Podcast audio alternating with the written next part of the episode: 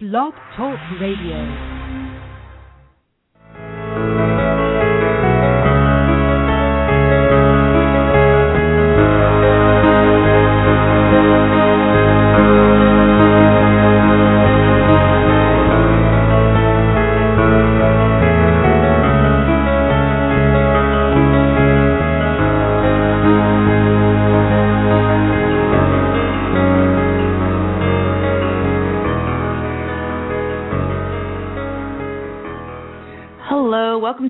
August 23rd, 2013 edition of Don't Let It Go Unheard, where we discuss news, politics, and culture from the perspective of Ayn Rand's philosophy. It's the philosophy behind the uniquely American sense of life, the sense of life of those who believe we have the life to, uh, excuse me, we have the right to life, liberty, and most importantly, the pursuit of your own individual happiness. I'm your host, Amy Peikoff, and joining me here in the studio, as is customary, but didn't happen last week, is cartoonist Bosch Fawstin. Welcome back, Bosch. Hello, everyone. Thanks. Yeah. Uh, just before, literally, I think 10 seconds before we went on the air, my microphone, which I had sound checked and everything was great, suddenly the little light on it just turned off as if it just wasn't connected to power or who knows what. And it's a USB mic, right? So I had to unplug it and plug it back again literally second. seconds before we went on and, and make sure that it was working fine. So I was happy that it is now working. I think everyone can hear me, right? I think you'd be typing into the chat room there. Anyway, what what do we have planned here for you today? You can always check out the program notes over at don'tletitgo.com if you want to get, you know, get a preview there. But in essence, we are first going to talk about the NSA turns out very obligingly because I am still in the throes of figuring out where my third party doctrine law review article is going to be placed. Um, I've been very pleased with the response so far. I have an offer that I would be perfectly happy to take. And currently, we're seeing whether there's a few other law reviews that are long shots, you know, that would be very nice if some of them took it. But you know, who knows what's going to happen. So I'm still in the middle of all this. And Drudge obliged by having an NSA story as the top story on Drudge Report today. A story in which, and I mean, this is a similar story to what we had last week. NSA is breaking the rules. And we're going to be scandalized about the NSA breaking the rules. But my point is, yeah, the NSA is breaking the rules, but it's breaking rules that themselves break the rules. So it's even worse than Drudge and everybody else is talking about. So we'll talk about that story. And of course, we have to talk about, and this even made Drudge Report. I just, I mean, you're surprised when something like a casting decision for a movie makes Drudge, but Ben Affleck was chosen to play Batman in the next movie. Now, that, the next movie is not strictly a Batman movie, right, Bosch? It's a, it's a Superman Batman. Yeah, it's a Superman Batman movie. So uh, he's going to be trying to fill the shoes of Christian Bale. So we'll talk a little bit about that. I know that Bosch has just a few mild opinions about that. And I, we're going to have some preliminary thoughts on Mark Levin's The Liberty Amendments. I have been, as I said, preoccupied a lot with my article, and there's different things you have to do when you're currently submitting to law reviews that have been taking up a lot of my time. So I've only read some of it, but we'll talk about some aspects of that book as well and some stories. So go to the blog, don'tletitgo.com, check out the program notes for the stories, some of which were shared uh, with me by listeners. So thank you to those of you who send those stories in. When I'm really on the ball, I take a look at the sources where you guys are sending me. Particularly, people post them at Don't Let It Go Unheard on Facebook, my page on Facebook. People post stories there. That's a really good place to do that. So thank you to Rob Ebiera and Robert Reed Daly who have sent stories for this week. Just a couple of uh, things to follow up from last week. Anthem the play. Remember last week I interviewed the director Anne Ciccolella and also the adapter Jeff Britting. If you haven't yet heard last week's show, go ahead and check that out because I thought it was a very fun interview with the two of them for the first hour of last week's show. There is a upcoming off-Broadway production of a play based on Ayn Rand's Anthem that these two are putting on there in New York City. I think it's going to be really really fun. And uh, I just heard that the Indiegogo campaign that they had was not completely successful in the sense of meeting the goal, but Indiegogo is flexible in the way that you can actually get uh, a high percentage of what was donated or pledged even if you don't meet your goal. That's one of the options on Indiegogo. And they've apparently earned enough to put a billboard in Times Square, and I believe it was for the whole month of September. Excellent. But you can go check out their page on Facebook as, as well, and um, and see how that's going. At at the program notes at my blog at don'tletitgo.com, I have a link to the play site itself, the site for the the play, and you can read about the play, buy tickets etc. I think that's going to be a lot of fun. The other, the next link I have on the program notes is peikoff.com, and the reason I put that there is because I believe on Monday will be the first of the two podcasts that I was talking about last week when I went to go for the recording of Leonard Peikoff's podcast. And the first one, I'm not in it at all. It is Leonard Peikoff giving quite a long, longer than usual podcast diatribe on the NSA and Snowden, and I think you'll really enjoy it. So definitely check that out on Monday. He releases his recorded podcasts on Monday. He records them sometimes a couple weeks in advance, so check that out. I'm not sure then if the one that I'm in is going to be the week after that, or it might be two weeks after that.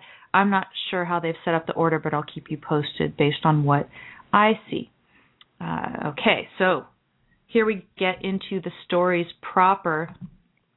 NSA intentionally abused spying powers multiple times, says a story over at Bloomberg.com, and it was at least the top story at Drudge. It, I'm not sure at Drudge you want to check Bosch, but I'm wondering if the Hasan verdict is going to take over top story status at Drudge. We'll find out soon. No. No. Still the NSA. Uh, Hasan was found guilty. That's not so surprising, but I guess the tricky thing was that he was found guilty in such a way to allow for the death penalty to be imposed. I haven't yet heard that the death, death penalty is going to be imposed. It apparently takes a unanimous verdict of all 13 of these high ranking military officers to say death penalty in order to get the death penalty yeah, and you don't always know what you're going to get with something like that that needs to be unanimous. Anyway, I'm waiting for that to take over this story. But this is the story that's been the top story on Drudge this morning.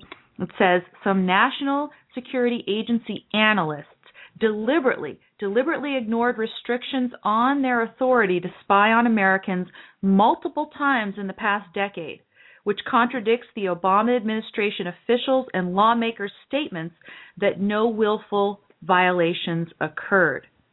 And then here's a quote from the NSA. Uh, it says, Over the past decade, very rare instances of willful violations of NSA's authorities have been found, the NSA said in a statement to Bloomberg News.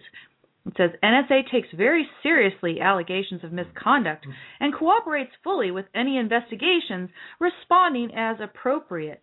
NSA has zero tolerance for willful violations of the agency's authorities. End quote. Ha. The incidents, which were chronicled in a new report by the NSA's Inspector General, provide more evidence that U.S. agencies sometimes have violated legal and administrative restrictions on domestic spying and may add to the pressure to bolster laws that govern intelligence activities. Yeah, so that's the solution, Bosch. They're going to pass more laws. Bolster the laws. Now, this is the whole problem. The whole problem is that all of this activity of the NSA has been taken out of the realm of the Fourth Amendment by the third party doctrine. I get to indulge today. I love it. Top story on Drudge, right? I get to talk about it, and it's the subject of the law review article that I'm waiting for decisions, publication decisions about today. So I get to indulge here. But what they have done with the third party doctrine, which again says that any information that you share with a third party, like your phone company, internet service provider, Facebook, etc., you no longer have a reasonable expectation of privacy in that information. And so, therefore, if the information is turned over to the government, it's not a search, not covered by the Fourth Amendment at all. And therefore, the only thing that can protect you from government abuse are these flimsy statutes. And apparently, when they pass these statutes, first of all, the statutes do not require probable cause or particularized suspicion before the government can get your metadata or even the contents of your communications. Okay, so that's one problem. But then what, the other problem is that those statutes with those flimsy rules, those are being abused. Those are the stories that are coming out now. So we have rules, laws that break the rule that should be, which is the Fourth Amendment. All of this should be covered by the Fourth Amendment. Probable cause, particularized suspicion. Um, in my article, I talk about how we can do that and still have effective criminal investigation. We can have security and privacy we can have a government that respects our rights and still have security. We can do it. That's what and, I talk about. And how they do it, I think Hillary even came up recently. Uh, we need a balance. You know, a balance between. Well, see, and that's yeah. that's their idea. Ever since this so-called right to privacy was proposed, and that's in the 1890 Law Review article mm. written by the old Justice Brandeis, right? You know, 1890 was way before he became a Supreme Court justice. I think he became a justice somewhere in the early 19 teens but he you know he was a practitioner and he took on all these various cases and he co-wrote a law review article with this other guy Warren called the right to privacy harvard law review article. It has been credited with giving a rise you know uh, to this whole right to privacy. And in the article itself they talk about well it's not absolute. It's got to be limited. It's got to be balanced against the public interest. And they talk you know they talk about various ways that they suggest it could be balanced. And they urged that the right to property and the right to contract were inadequate to protect our privacy and came up with some flimsy arguments to try to support that. It is a poorly reasoned piece. It is a piece that's given rise to whole, this whole thing and that whole idea of balancing of saying well we'll you know we'll protect your privacy when your expectation in privacy is reasonable yep. Reasonable according to whom? According to society. It's an expectation that society is prepared to recognize as reasonable. That's what the standard is. And apparently, society today is not prepared to recognize your expectation of privacy in your metadata or sometimes even your phone calls and your emails. Anyway, let's go on with the Bloomberg piece here. It says the Inspector General documented an average of one case per year over 10 years of intentionally inappropriate actions by people with access to the NSA's vast electronic surveillance system. Now, that's what we know. We know that there's one case per year over the last 10 years of intentionally inappropriate actions. So, talk about unintentionally inappropriate, right? we talked about some of those last week where somebody transposed the wrong number or something and suddenly had a whole bunch of the contents of people's text messages, phone calls, mm-hmm. emails, whatever, right? The NSA is apparently hooked in to our information in such a way that they can put a typo into a database and then suddenly be reading your love letters that are in your email. That is horrifying that it's even set up that way, that typos. And then talk about one case per year over 10 years of these intentionally inappropriate actions, right? Now, all of this, the, there's an official who spoke on condition of anonymity, et cetera, because he got this report. So we're not supposed to even know that this is going on. And imagine what was not included in the report. It says the deliberate actions did not violate the FISA or the USA Patriot Act, but instead overstepped an executive order that was issued by President Ronald Reagan, which governs U.S. intelligence operations. Uh, it says the actions were the work of overzealous NSA employees or contractors who were just eager to prevent any encore of September 11th. Oh my God. That's all you have to do, right? Is you just cry September 11th. Yes. It's like the boy who cried wolf. It's the NSA analyst who cried September 11th. Yeah, the government who cried 9/11. Yeah. Yeah, I got to think of a cartoon.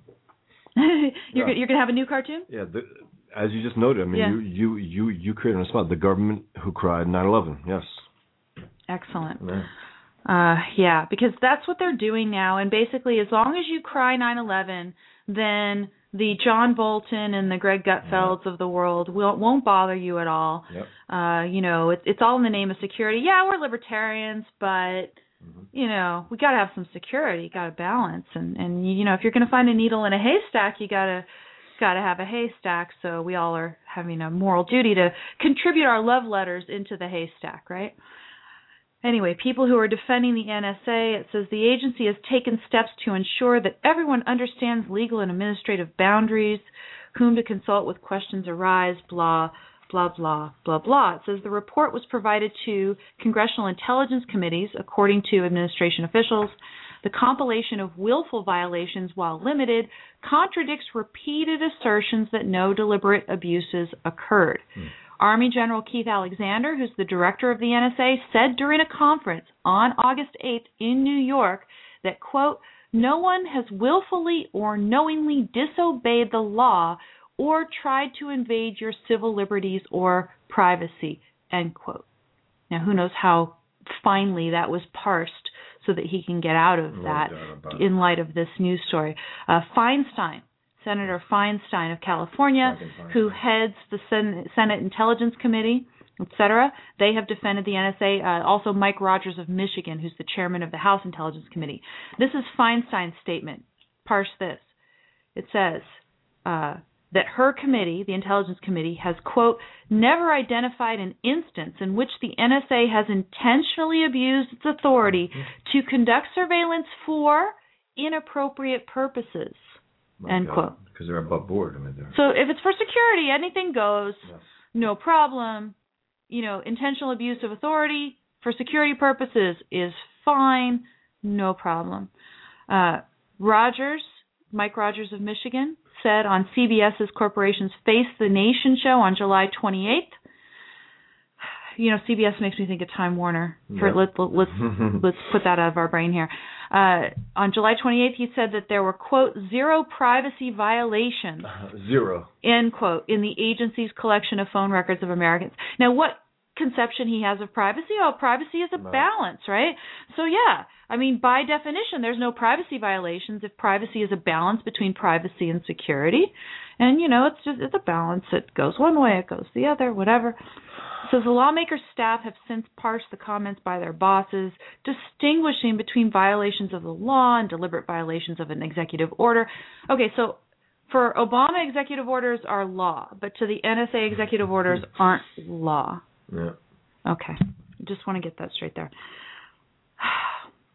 In terms of violating the NSA, uh, John DeLong. Wait, wait, National Spying Agency? The yeah, N- that's pretty the, much the, the NSA, the yeah. National Spying Agency. Yes, that's Sorry. pretty much. Uh, John DeLong, who's the NSA Directors of Compliance, first referred to abuses of that executive order on August 16th, telling reporters that there had been rare instances of willful violations of legal authority and the privacy rights of U.S. citizens. He said there have been a couple over the past decades. But They're talking about one, at least one per year now. It says when they do occur, right, they are detected, corrected, and reported to the inspector general, and appropriate action is taken. And it says uh, intelligence officials have attributed most abuses of the of uh, FISA restrictions to technical or inadvertent errors. And again, I think it is insane that there is a system set up in which you can have a technical error that results yeah. in the exposure of very private materials. There needs to be extra layers of stuff. I'm not talking about making more statutes, I'm talking about getting rid of a system that gives that easy an access to these people. Legal Opinions Declassified on August 21st revealed that the NSA intercepted as many as, here we go, 56,000 electronic communications a year of Americans who, okay, Americans who weren't suspected yeah. of having links to terrorism before a secret court that oversees surveillance found the operation unconstitution, unconstitutional in 2011. 56,000 electronic communications a year. Per year. For how many years? Many years before 2011 says in a declassified legal opinion from October 2011, the court said the agency substantially misrepresented the scope of surveillance operations three times in less than three years. Misrepresented. So our government is lying as well. I hate misrepresented. They're lying. They lie. Yes. Uh, May 2012 internal government audit found more than 2,700 violations involving NSA surveillance of Americans and foreigners over a one year period. This is crazy. So, I mean, what do you think, Bosch? Are, are you at all surprised or no? No, I'm no. not. Uh, these arrests. Now, what is this? I've got oh, I've got links being dropped in the chat room. I'm not going to be able to take a look at this at this point, but I'll check it out later, Ed. Uh, if you want to comment on the NSA intentionally abusing its spying powers, feel free to call in 760-888-5817, or you can just let me continue my diatribe. You can also chime in in the chat room. I think a lot of people here in the chat room are not that surprised anymore because we've been talking about this for a while. Uh, so, so when I said when I dubbed it the National Spying Agency, you didn't blink an eye because it's it's the given, right? I mean, that, that's what the name ought to be, and that's it. I mean, that's what we're going to have to be calling it now. Yeah. The thing that I don't get right is, uh, to me, the the fact that people are very upset about the NSA and that this is really endemic, or it's just, I think, representative of big government yeah. out of control this type of environment where people would be outraged about something like this seems to play right into what Mark Levin would be suggesting, which is that we use the Article 5 procedures to you know suggest constitutional amendments that would rein in the size and scope of government government spending regulation the, the whole bit right? The bureaucracies. That would be wonderful. Um, but some people think, well, nobody's really that upset about the NSA. And is that just because of the information that you get when you watch Fox News and a lot of the commentators on Fox News say, ah, what NSA is doing is no big deal? It's I shocking mean, to me that, uh, again, uh, Greg Gutfeld, Bolton, it seems like they just made a quick flip into um, irrelevancy by not by not taking it seriously. It, it was actually shocking when I when I heard Bolton angrily called Snowden a traitor, as well as Gutfeld and, and some others. And uh, this is what's happening now, and it's just it's it's unbelievable. Um, I don't get it. I mean, I I would think, and I mean, I don't know. You know, Drudge does like to stir people up, and yeah. he's um I'm trying to sensationalize things all the time. You know, that's really the word I was looking for, sensationalist. And so maybe what I see him being outraged isn't really translating into outrage among American people at large. But I would think there's a lot of people who are you outraged. know what? Just just because they're not and, and and both left and right, yeah, right? Exactly. You know, or, yes. or at least at least I would say liberals and libertarians. Well, I think libertarian. Well, some liberals are like uh, like like Oliver Stone, leftist communists, might as well call them. They said Obama's a snake, and we have to you know, make sure we call him that now. We have to see him as such now. But he feels betrayed by him because he wasn't. I don't know because he didn't do what he thought he would do or should do. Because I mean, he was friends with uh, a dictator. What's his name? The Chavez, Hugo Chavez. If he's friends with, with uh, Hugo Chavez, what kind of arguments does he have against Barack Obama? I mean, really, what? Fundamentally, nothing. So he's irrational. He hates him for some irrational reason. But yeah, it is liberals, it is uh, young, usually young people, and just because we're not out in the streets screaming our heads off doesn't mean we're not outraged.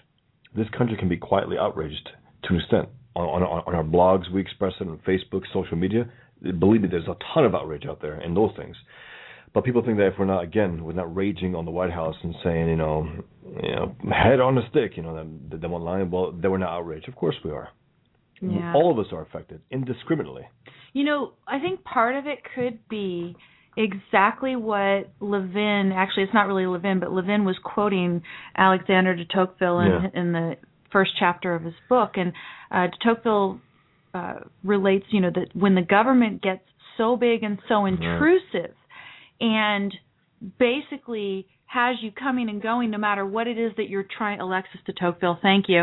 Um, thank you, Ed. Uh, I always just think of de Tocqueville. Anyway, um, he, he talks about the fact that once the government has you hemmed in from every direction, controls your every move, that it doesn't necessarily kill you, Destroy you but right. what it does is it basically keeps you from being very active. It, it destroys your soul. It destroys your your creativity, your, your originality, your mind. I mean, your initiative, your energy, your initiative. Yeah. And I think that could be what's going on with Americans now. It's like there, there's outrage after outrage after outrage, yep. and in order to survive, it's like you have to not let yourself get as outraged every single day. Otherwise, right. you would never produce. You start to settle into this idea where, well, this is where we are now, and you know we have to fight that eventually. But it's just it's it's, it's sad when we come across and this was I think Obama's plan to overwhelm us, overwhelm us with this kind of lawlessness that he had planned because he was friends with, with the terrorists. Once you're friends with terrorists, you don't give a damn about the law. So from that day forth, you know, once he had his coming out party in a terrorist home in 1995, well, but what I'm saying is, uh, every day to inundate us with this to the point where we start to get semi used to it, and that's just, and that's what the, uh, the Tocqueville was talking about. I think where the point is, we just become enervated, and it's like, well, you know, what are you gonna do? Yeah. Let's just try to be happy. Let's watch a movie. Let's do something, and let's you know make enough money. Let's be uh let's try to be semi happy now.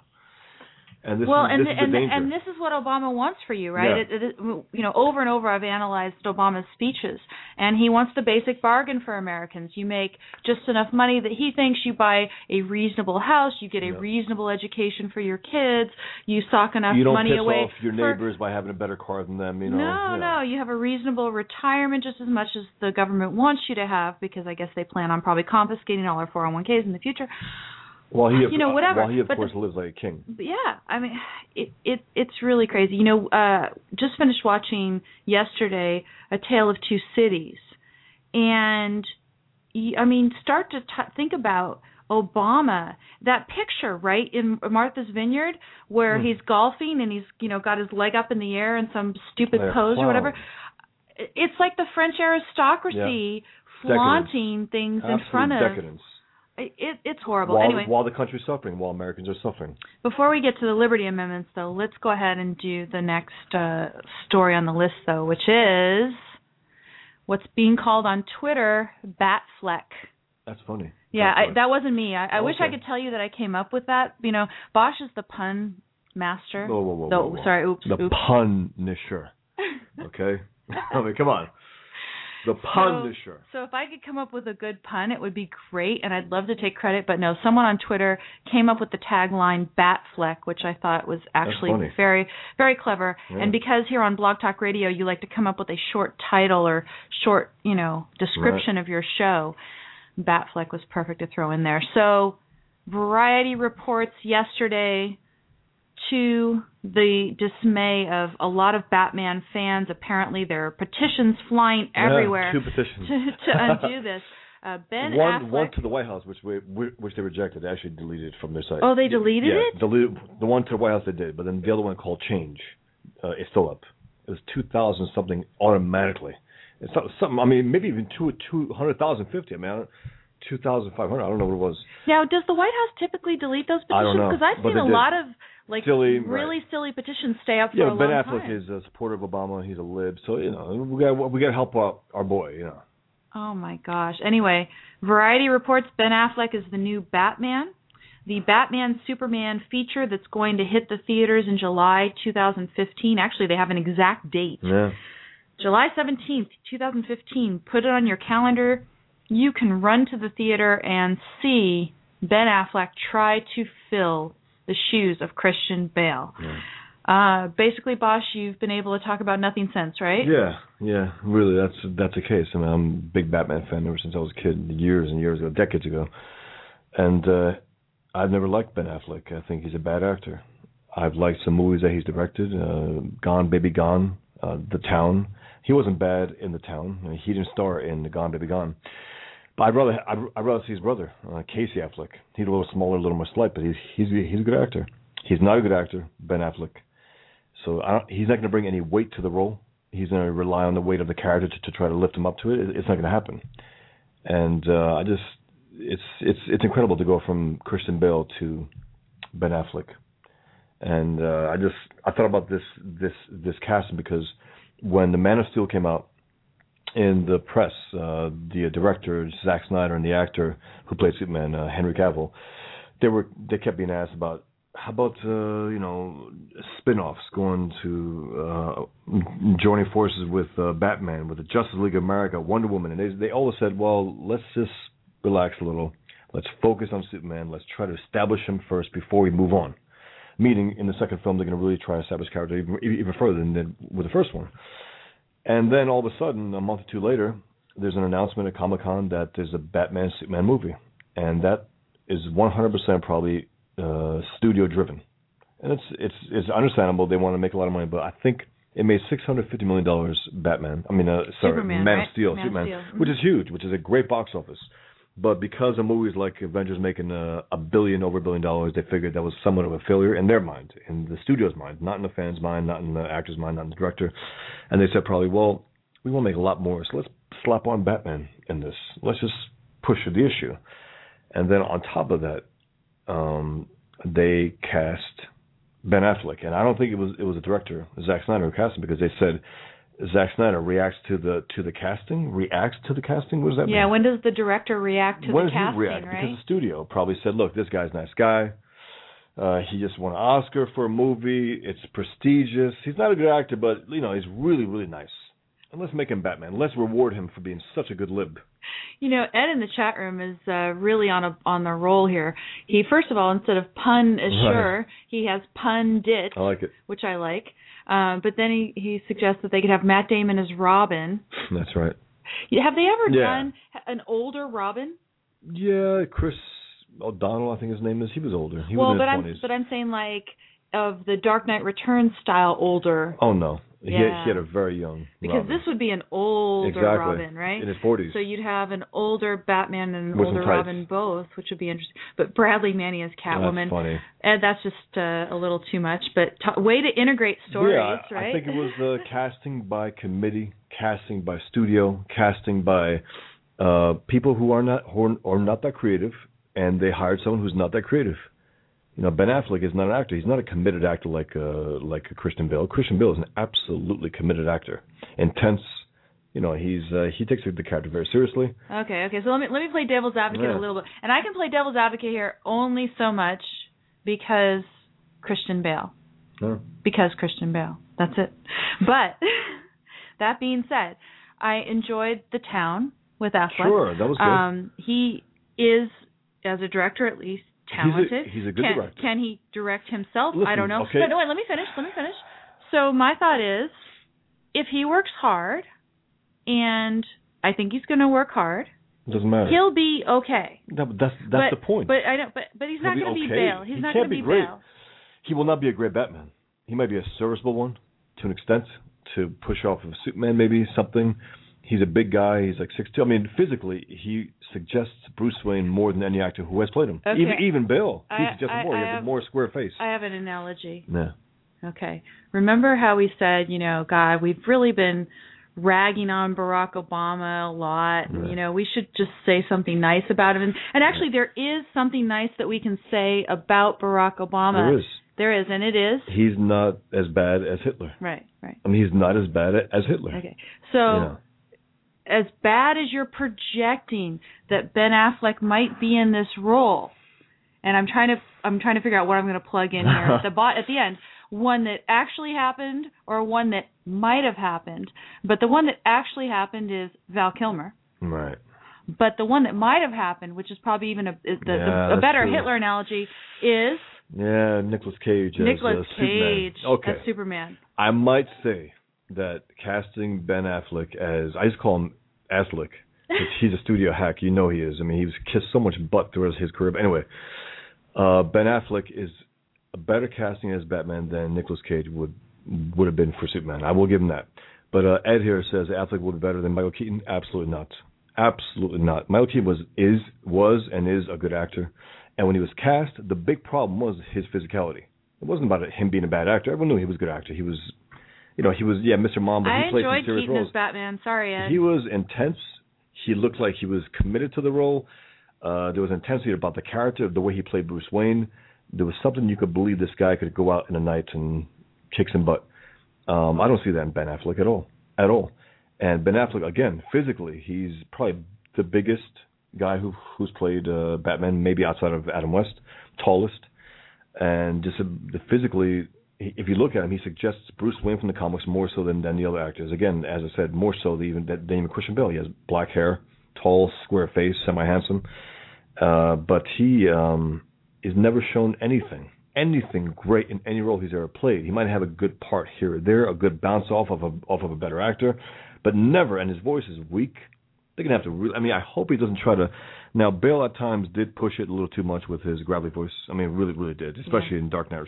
Uh, uh, You can do your imitation if you no, like. No, just when he goes over the bridge. I mean, it's just Yeah. it's, it's like you know, and it's also speaking to people with that voice who know he's Batman. It's like you know, Bruce. They know you're Batman. You don't have to use that voice with them. But anyway, he um he he's weak, and you don't pick a weak actor to play Batman, especially if you're going up against who? Superman.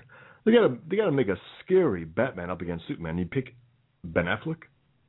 I mean, the only one you could see right now is Bale. If they if they put Bale, you say okay, you could see him figuring Superman out to the point where he could possibly go head to head with him. Now, what Kryptonite. happens? What happens when Affleck gets six months of the training, the physical Sure, training? he'd look solid. He'd Yeah. look solid, but he still is. Oh, that's Ben Affleck.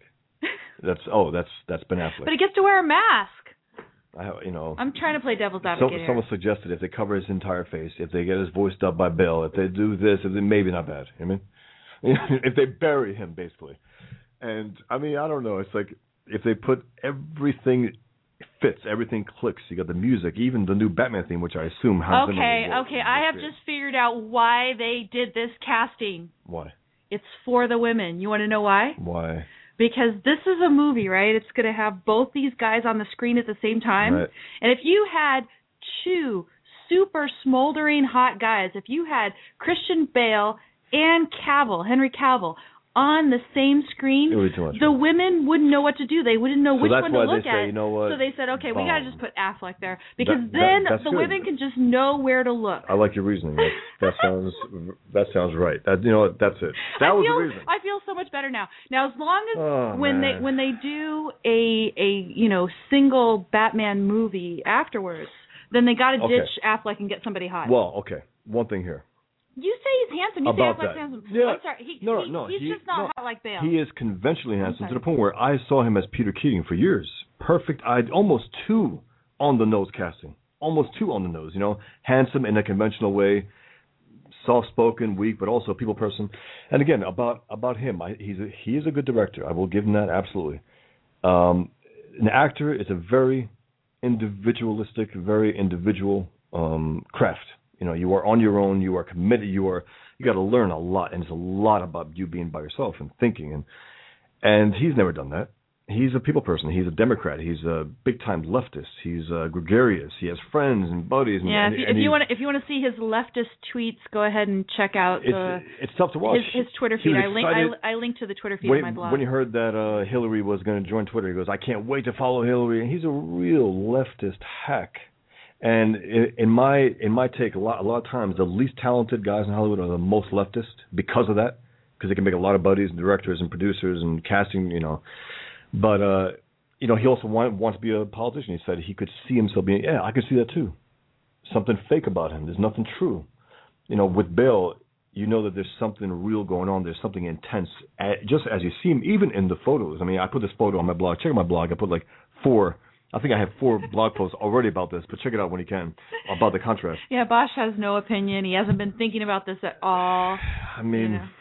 you know, so I just uh, Ed in the chat room says, "Get Adam Baldwin absolutely as better, Batman." no doubt about I can it. tell you, I've met Adam Baldwin, big and guy. he is big. He's a big He's guy. Big. He has a good voice. Um, I don't think I posted it, but I have a picture of me standing next to him, and he is so Yeah. tall, it's yeah, insane. he's, he's very tall. um, yeah. But you know, I, I'm just gonna say some some some comments that, that I put. Okay, the, uh, you know, Ben Affleck has two Oscars, but none none for acting, for for directing, for co-writing a screenplay. That's what he's known for. He's uh he's on the Oscars. He's a you know, he's I guess an interpreter of people's scripts, and he's good in that sense. He uh, co-wrote that I guess that that script with Matt Damon. He couldn't write it on his own, but he's not a creative force. And uh, people are uh, like, well, why do you need a great actor to play Batman? The fact is, Batman is a great character. You just need a character, an, an actor to come in there and bring something more than just a two-dimensional, you know, character. You, can, you need to bring to life a little more depth, let's say, which he doesn't have. I mean, he, he's never had it. And, and anything that he that he's played, again, he might be better in some movies, like in, in in the town. He was better than in some movies I've seen, and he's directed. He directed a movie, okay, but he's from Boston, and he played a character in Boston. And for some reason, he really lays the Boston accent thick, and unnecessarily so when he plays people from Boston, even though he's, he is from Boston. Doesn't have to lay it on thick, but it does. Okay, okay. Here, here, Bosch. Yeah. Just to give you up to the minute. Okay, first of all, we'll, Okay. we'll, we'll look at the poll first. Okay, Yeah. Variety has a poll. They ask you, do you think that this is the right casting for Batman? And as of now, it says 77.1% say no. Yeah. This is the wrong casting for Batman. Um, two questions for you, Bosch Yeah. if you've ever seen this much negativity about a casting before, has the movie gone on to be successful ever? Okay, well, I, I will say when Heath Ledger was announced, everyone was like, "Okay, weird." Nobody thought he would ever be cast. No one thought about Heath Ledger. He doesn't look like a Joker. He doesn't suggest at all. He was a pretty big guy. His deep voice. He's uh, not. He was. He, he wasn't too skinny, and he didn't play any of these weird roles. Uh, but they were not. They were still open today. Well, okay, okay, let's see. It's Christopher, no, uh, Christopher Nolan uh, got it. There must be something to it. He must Now, have what did you something. what did you think when you first heard like, about okay, Heath Ledger? interesting. Uh, I didn't, I didn't know what to think. I was just, I would never ever have thought him ever as a Joker okay. ever. Okay. Um, but I didn't say he was a bad actor. He was a good actor. I saw him in the uh, Patriot. He was with Mel Gibson. He was good in there. Uh, maybe another movie he was in. Uh, Was he in Brokeback? he was. I didn't see that. You didn't see the movie. No. Okay. I can't stand his his co-star in there. His his lover, that that guy with the weird eyes. Um, I forgot his name. Gyllenhaal? Yeah, they Yeah. thought about him for Batman. Please, I mean physically. At least with Ben Affleck, you say okay, he could fit the part physically. Physically, he could fit the part. That other guy, forget about it. But yeah, so then it ended up being the you know one of the most celebrated comic book movie roles of all time. Heath Ledger. He was unbelievable, but he gave everything he had to the role, and also he was a committed actor. He was not a director. He was not a screenwriter. He was not this. He was not that. He was not a Hollywood guy going to parties, uh, talking about politics, and he was not a committed actor. And that's the difference. Uh, ben Affleck is not a committed actor. Never has been. You got another question? Yeah, I do. So, assuming, and I, I think, if okay, first of all, Ben Affleck, I feel bad for him right now. Do you feel bad for him no, at all right now? no, because I mean he he got into a business that uh, in a, in a lot of ways he shouldn't have got into. I mean he should have just started as a director on his own terms. If that's what he wanted to do, he should have started as that because he's good at that. He's just not. Again, he's not a committed actor. He's not going to go and, and do a transcendent role. He's like, whoa. How do you know though? I mean, I what know, if, what what 15 what if he puts piles of work into this? That, you know what? Prove me wrong, please. Please prove me wrong, Ben Affleck. Please prove me wrong. I doubt it. Based on what he has been, 15 years of crap acting, you know, people say wait and see, wait and see. So 15 years of bad acting, now he's going to turn around and be a great actor. It's not. It doesn't happen. It never happens.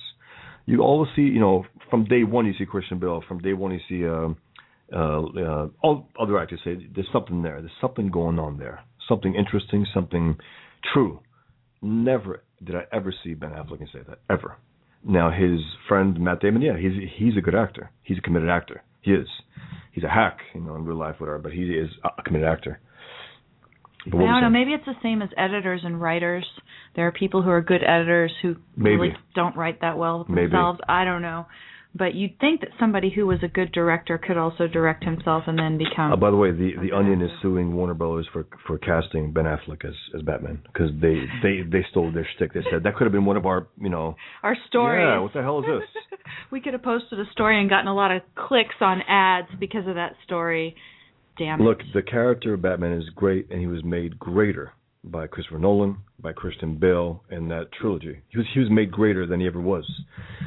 And to follow up that with Ben Affleck as Batman, it's just it's it's almost tragic, almost. Well, I feel bad for Ben Affleck, but then again, I don't. I'm horrible, right? So I can't even watch some movies that are supposed to be funny because I feel sorry for the pathetic people in the movie.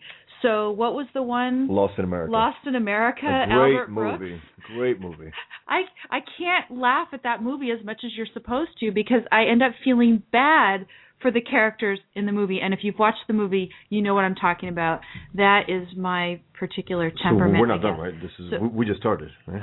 about this Ben Affleck. If people want to call in and I uh, and debate Bosch I I don't feel bad for people this, who go after a career. 760-888-5817. people who go, who go after a career, they're they're they want to be a star, they want to be an actor, this and that, and then don't live up to anything of that. I mean, he just again, he hurt. He has hurt every movie he he's been in. Um, the talent. I didn't see Argo. I heard about Argo. I heard the beginning is terrible with something that they try to pull. I guess maybe some leftist push. I don't know.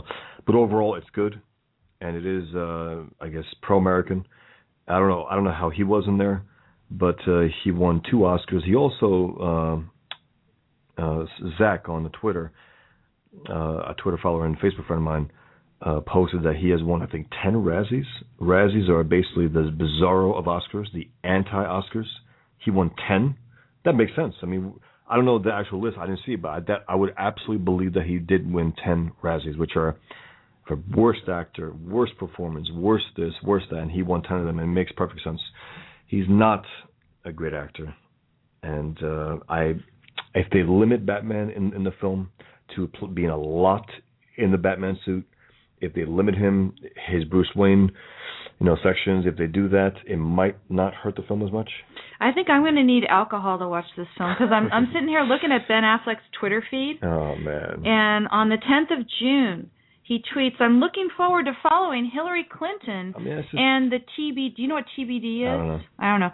And then the tag tagline there is tweets from Hillary. Yeah. Oh, it's so. He exciting. also uh, was very happy to that to get that what Powers? What's her name? Samantha Stephanie Powers. Powers. Yeah, Samantha Powers, the uh, hack at the UN who basically wants to wipe out our sovereignty via the UN. This is one of her dreams, and he loves her. He can't wait to you know see her. And I just again, this is a studio. This is one of their boys. Don't you have know. something that you wanted to play for us during the segment before we go on? Uh, yeah. Did you find it? Uh, one second. One Yeah, second. you I- need- I have you- it in my iPhone. You need my you need to you need to find it. Here's the tweet about uh, Samantha Power. He says, "Congrats and welcome to Twitter, Ambassador Power, a strong voice for human rights, dignity, and American values."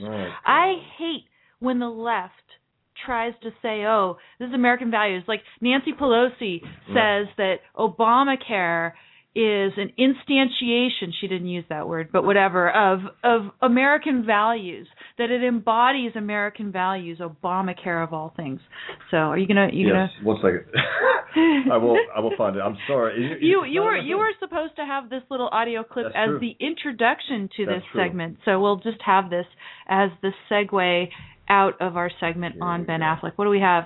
Uh, yeah, uh, in the chat room we have XVLEVLEV, which I cannot pronounce to save my life, but uh, asks what American values are though? Yeah, exactly. What American values would uh, Samantha Power promote? N- Certainly not Amer- non-American values, or I guess post-American You want- values. you want to Yeah, go ahead, put it up. Yeah. This is from Team America, World Police, and I hope you can hear it clearly.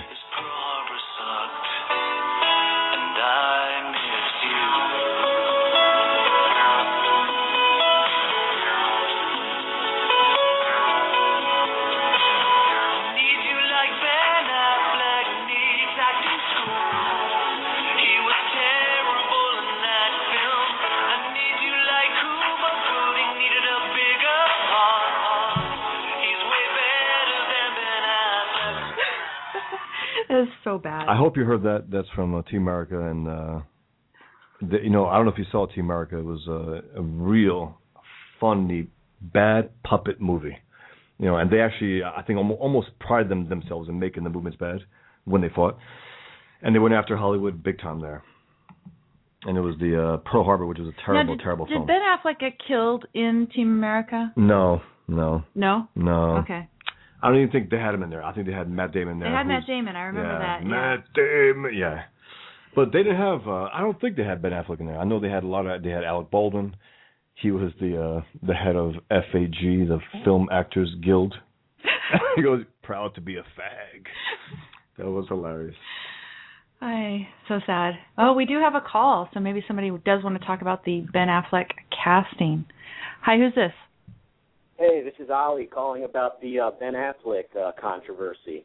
Hey, okay, so what do you, what what do you say about it? We are open to all points Yes, of view yes, here on Don't Let It Go. Unheard. We are.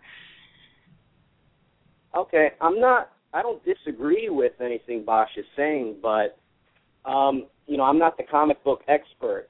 that Bosch is, but I did take a, a college course on uh, comic books into film, so I do have a, a little bit of uh, knowledge. And in my understanding, there's always been kind of two sides to Batman. There's always been kind of the sillier side, you know, of the comic books, and then of the, you know, there's Burt Ward's Batman where he had the eyebrows painted on. Adam West. And then right, and then there's Yeah. you know the the darker, more serious side, which you know I I'm a fan of as well. But I guess when they're doing Batman versus Superman or Batman and Superman in the same movie, which is kind of silly to me. It's like uh it's like Alien versus Predator almost. it's like might as well just kind of get a very kind of mild uh mildly talented actor who just can really look the part and uh and just have kind of a feel good movie, which seems like that's what they're they're trying to do. I will, Hmm. I will, I will challenge that by saying that um, it's the movie will be basically Superman versus Batman. It's a battle. It's not a, a, friendship that they're gonna get get together and fight some bad guys. They're gonna battle. They're gonna battle it out. And the way they started Man of Steel, it's a very serious, reality-based film, as as real as aliens and you know, uh, coming into onto Earth is. But uh, it has to be some kind of weight there. You can't have uh, a, like a like a Adam West type Batman going up against this all powerful alien. Well, I don't think Affleck You know. would be that silly. No, he would- But no, but he, he would. He, be. he would be kind of flat. He wouldn't have like the, the it, the brooding. You gotta take a deadly theory where this guy Batman maybe sees this alien as an absolute threat to Earth, and has to go in there and maybe to stop him somehow. And you gotta take it serious. That's his mission. You can't say, "Well, let me go find out who this guy is," and you know, and talk. I mean, I just. Well, okay. What what about the storyline, Bosch, in the uh, animated series? oh, that was that was great, and they took it seriously.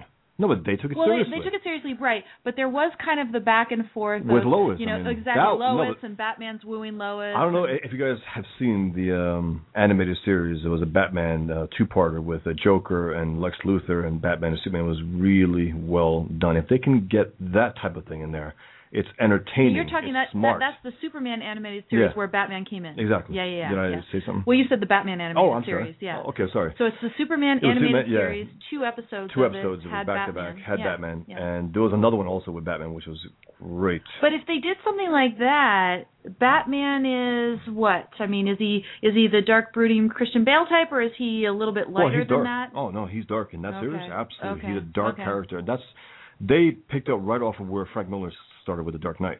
That that was their whole basis. I mean, to to go back to Batman being a dark, obsessive character, an intense character, which is what he is. And I think you need that in the character to go after an all-powerful alien like Superman.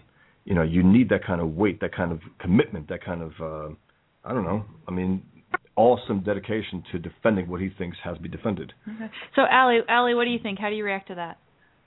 Um, I guess I stand corrected. Um, I didn't realize this was supposed to be sort of a darker battle between the two uh, superheroes. Uh, let me just ask. I mean, they, they could.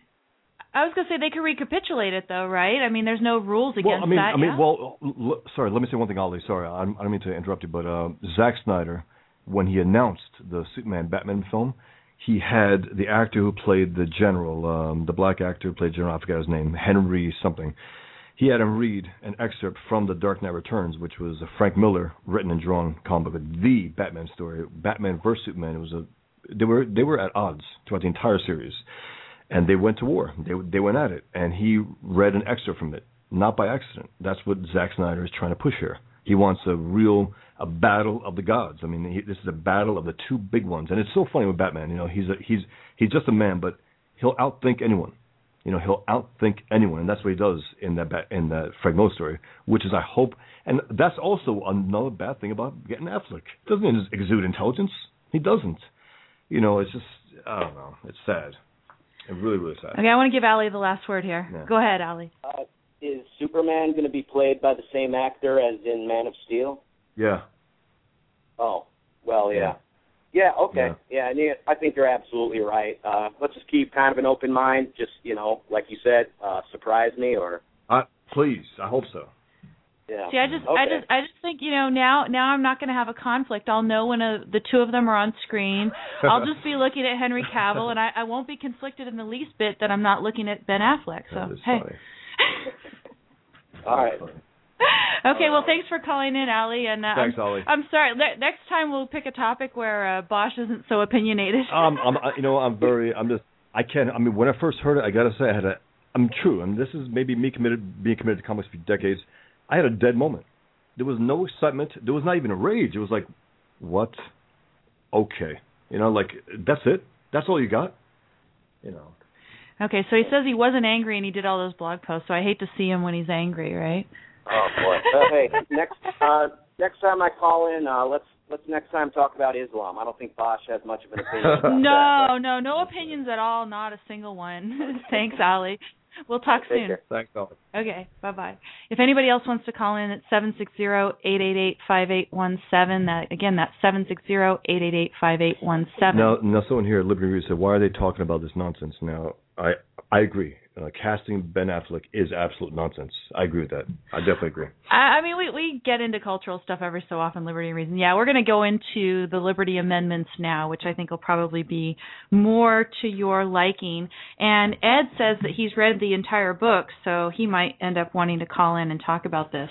We're just about at the bottom of the hour, but let's go ahead and start a little bit into this book. Again, you're listening to Don't Let It Go Unheard. This is Amy Peikoff, and I've got cartoonist Bosch Fawstin here in the studio with me.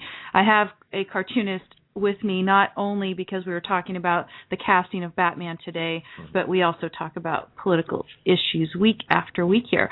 So, the Liberty Amendments has done exceedingly well so far. Bosch, you said that it is what debuting number one New York Times. Yeah, and also Wall Street Journal and uh, Amazon, number one across the board. Hardcover, politics, this, that, How often nonfiction. does this happen? I don't know. I it, it might happen. I just haven't seen it happen in a long time, if if ever. Across the board, it is the most popular book out there, Now, of course, and it's fitting. he's doing only four book signing Yeah. events. All of them completely booked. Yeah. The speaking event in California sold out in a few minutes or something, is what he said. Mhm. So he's doing Fifteen minutes, yeah. Yeah, he's doing very, very well with yeah, Bosch is an avid listener to Levin. Yeah.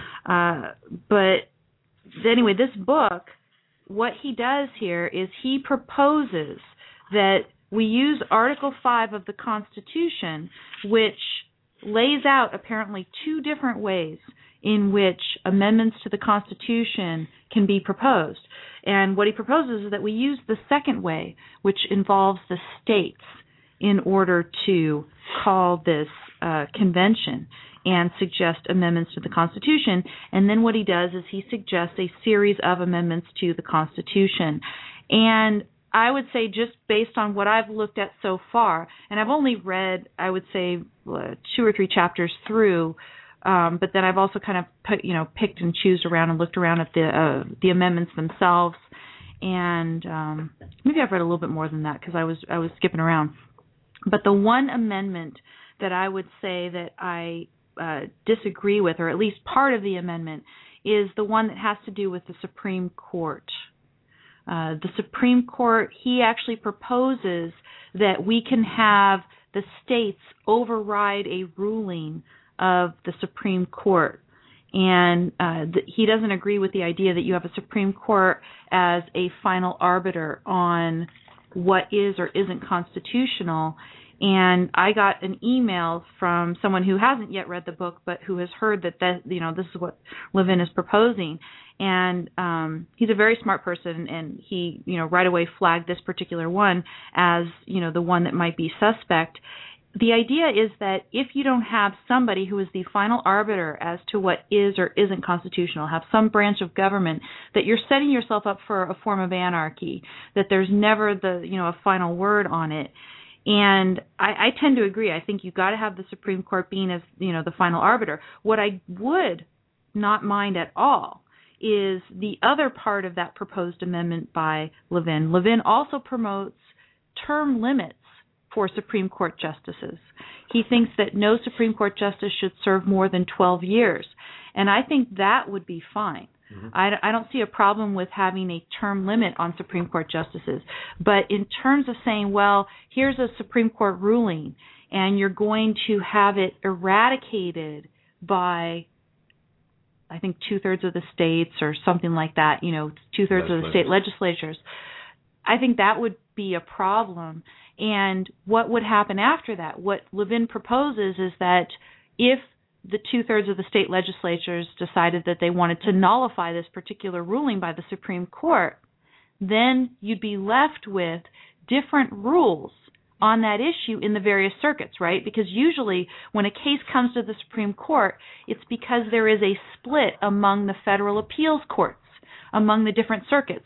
So for example, just, you know, say in the Ninth Circuit, abortion is legal, but in the Sixth Circuit, abortion is illegal, and then it goes to the Supreme Court.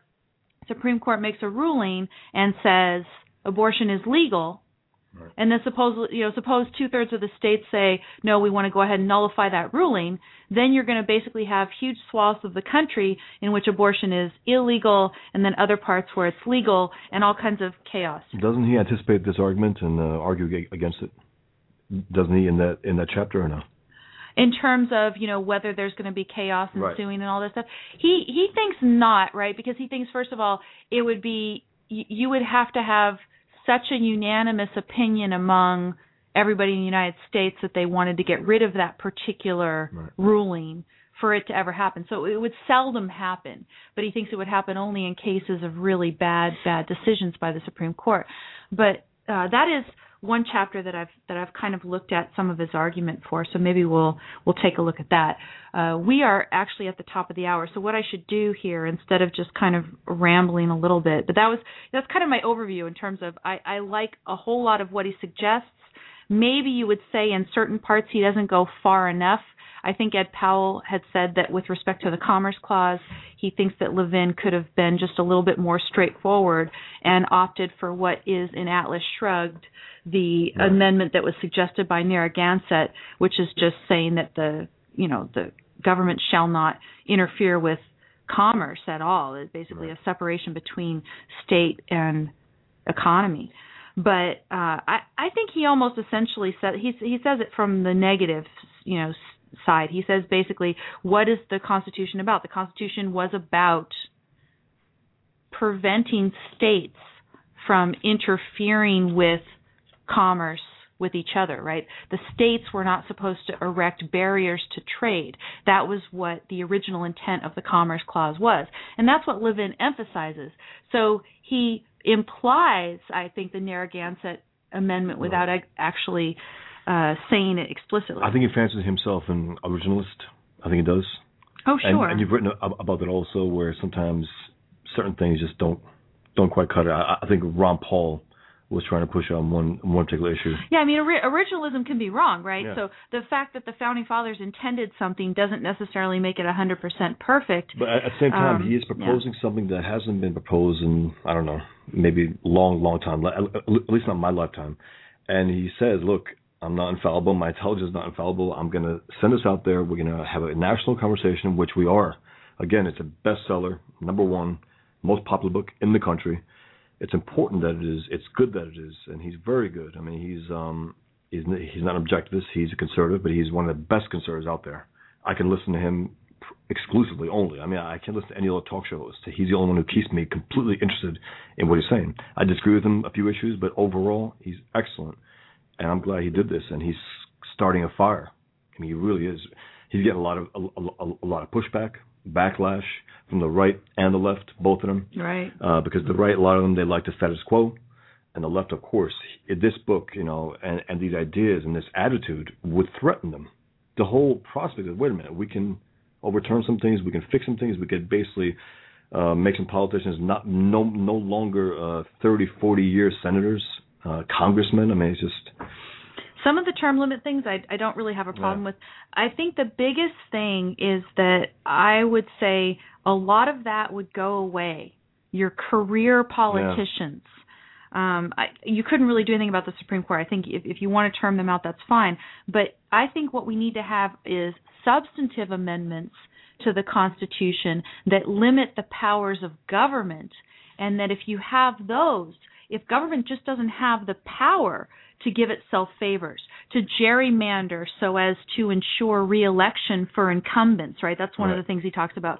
So, you know, all of those things, if, if you limited the power of government, Right. I think some of those problems would take care of themselves. And he, you know, he's advocated for that big time. He wants Sure. to really whittle down the government, but also I, I would love, the, I would love if uh, some of the better criti- critics about his book and about his ideas really respond in book form.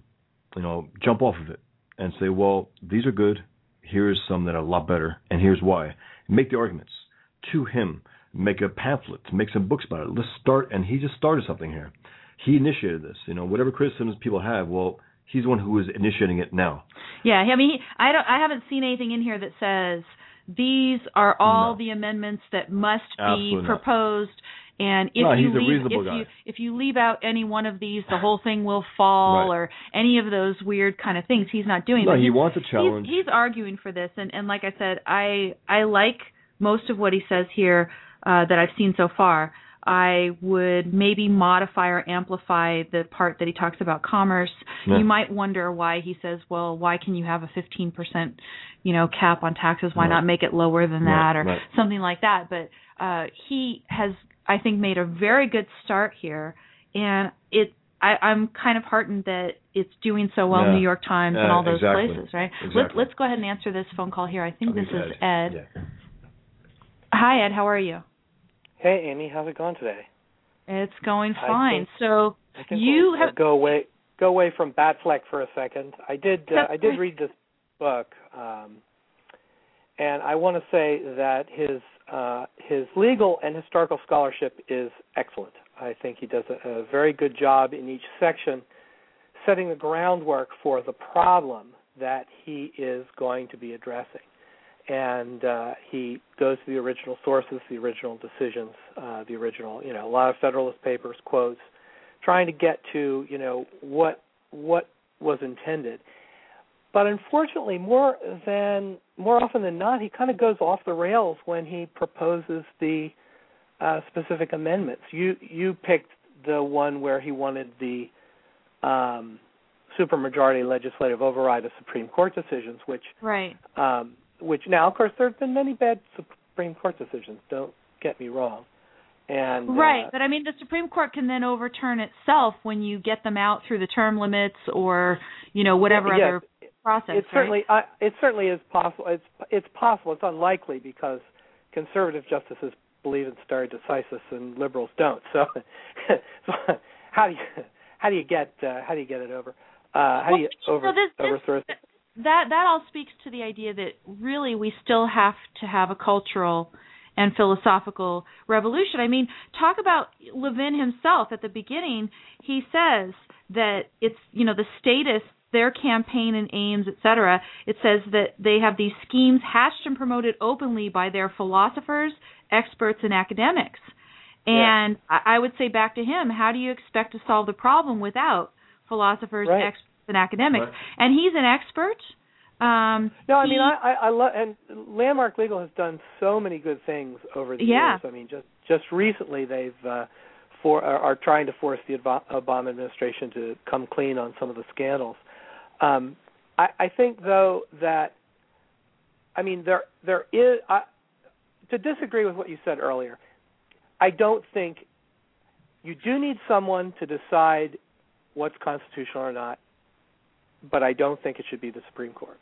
I agree with others that the final, uh, uh, Tom Woods mainly, to, uh, but others, that you have to have some way of deciding whether a federal law is constitutional or not. Have that decided by the states. Have the Supreme Court be able to decide whether state laws are constitutional or not. So the Supreme Court can strike down state laws, the states can strike down federal law. That would be Okay, a, that's a Tom Wood, Wood's idea. That would be a better uh, uh, division of of power right, but in I the country. but if if if I read Levin correctly, he would yeah, he doesn't say want to do that. No, no. So that his is a different proposal entirely. That's an interesting Yeah. proposal that you have for sure. But then you would always have one or the other would be the final arbiter. That's right. There would be a there would be a final. Um, but you go through some of these, and you know, oh great, we're gonna we're gonna um, do something on spending and taxing, and then he does weird things like uh, put a cap at 17.5% of the nation's GDP.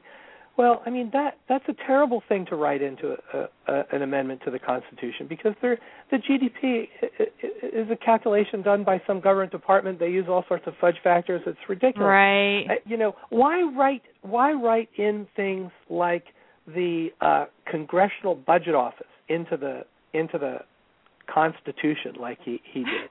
Now, right. You know why why uh, I, oh, oh, the other amendment to protect private property. Here it goes and says, uh, you know, tries to clarify the takings clause to say, you know, if you restrict someone, um, you should. Yeah, to the tune of ten thousand dollars or more, or whatever. Right? Yeah, yeah. But, but there's two things. Why? Why would you? If you're going to fix the takings clause, let's just get rid of eminent domain. But if you're not even willing to do that, how about overturning Kelo? Right, which is the worst. It's one of the worst decisions lately. Well, that that could that could be, that could be one of the ones that he would want overturned via his mechanism, I guess. No, I mean if you're going to say if you're going to modify the takings clause, why not say private property cannot be taken for private use, which which is what Kelo said it could be taken for private use. Um, he on his show he he argued he argued extensively against Kelo, but when given the chance, he didn't put it in. So there's all sorts of bizarre little things. He has this committee of Congress to review regulations. Uh, he, he goes on and on about how Congress has is unconstitutionally delegating its powers to the uh, administrative arm of the executive branch, all of which is true. And then right. he goes and puts an amendment in that says, well, okay, they can do they can do that as long as the regulations don't exceed a hundred million dollars of, of economic burden, you know, uh, as determined by these offices and voted on by this small committee of I mean, it doesn't make any sense. I mean, I, I wish I I like the idea. Well, okay, so so back we up though, need, right? Okay, back we up, need back this up because in general okay. we need it. The amendments themselves. Yeah. Right. Well, okay, so so but I mean in in general, the idea of using Article 5 to oh, yeah. have the Sign state have the states propose this amendment, you know, the, or a series of amendments. You're on board with that. Yeah, I mean, I, I, I we got to do something. I, and and and it's it, and it's just it's the particular amendments that you quibble with, and basically you say you might even agree with his overall aim. This is the thing that really got me. It, what struck me, and I, I was I was pleasantly surprised when I'm reading chapter one. Okay, um, when he talks about the fact that what the government is doing now, right? He describes big government. He says a, a, centralized and consolidated government with a ubiquitous network of laws and rules. And then when he goes on to talk about what's wrong with it, listen to what how he describes it. Actively suppressing individual initiative, self-interest, and success in the name of the greater good and on behalf of the larger community. When have you heard a non-objectivist Yeah. complain that Yeah. big government Oh, is absolutely. suppressing, you know, individual initiative, self-interest, and success. Yeah, I mean, Would- again, his his scholarship and and this uh, introduction But not, but chapter not just are not just his scholarship, not just his scholarship, because it is it's his overall framework that I think is quite noble here. Um, yeah. you know, I, I I think yeah, we can quibble with his amendments. We could have good arguments as yeah, you know, why do you want to mention the CBO, the Congressional Budget Office, in an amendment? I mean that you know, con- the Constitution seems a place, you know, it's supposed to be so dignified, and you wouldn't want to sully it up with names of alphabet soup offices or agencies or any of this stuff, right? So I I agree with you in terms of quibbling with the amendments, but I think you don't give him enough credit overall. I mean, how much does he emphasize the importance of private property? There is a place in here, let me see if I can find it, where he talks about the fact that without property, um, yeah, yeah, he says the individual's liberty. This is on page eight of the book. The individual's liberty is inextricably linked to his private property. Who talks Yeah. like that? Who talks like that? You know, only objectivists seem to talk like that. So I, I'm, you know, he obviously he has uh, said in the past, I guess, on his show that he thought Ayn Rand was brilliant. Yes. At the same time, he seems to sometimes deliberately avoid any references because he, I guess, went line by line through a, a review of his book, And Bosch had said that at the end of that particular review, somebody was saying like nobody's going to go for this uh, any more than they would go for John Galt for president or Yeah. something. That this was actually said in a review of his book, He said- he did and the whole thing. he went through almost the entire review and he skipped that reference to John Galt. Yeah. So I don't know exactly where he stands with objectivism, but I've seen I see influence here because you just, you just don't see anybody talking like this. So his I, I like his concrete plan in terms of what do you do within the mechanism of the Constitution to try to do something to make things better. I like his overall aim. I quibble with his amendments. I also I mean the thing that I would quibble with and I think I think you may have said something about this as well Ed, but I'm not sure. Um the other thing I quibble with him is how do you think that a, g- a good set of amendments suppose you and i ed we talk to him and we get him to adopt what we think are the perfect set of amendments and e- everybody around the country adopts them you know three fourths of the states hmm. ratify it or whatever's needed and those are put into place tomorrow. How can you prevent the state of the culture from eating away at even those good ones that are there. I mean, how can you in effect get this political change to precede the philosophical and the Can I cultural say- change? I think that's the problem. That, but that's where I say that's where objectivism comes in. yeah. That's where Ayn Rand comes in. That's where her philosophy comes in. That's where good ideas come in. So he'll do his part. He's a lawyer. You know, he's a talk show host. He's a writer. Uh, that's his expertise about these things. But the culture is not necessarily what he what he touched on. But that's where we come in. That's where individuals come in and push these ideas and try to you know try to get the culture to a healthier place where this could be taken seriously by politicians Clearly- who go there. You know.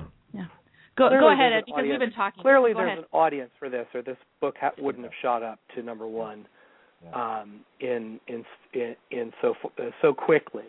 Um, but one of the things to understand his approach, uh, you also have to have read, which I, I have, his previous book called Liberty and Tyranny, which he talks about uh, his concept of what liberty is and his concept of statism, and he uses the word statism, and that's good.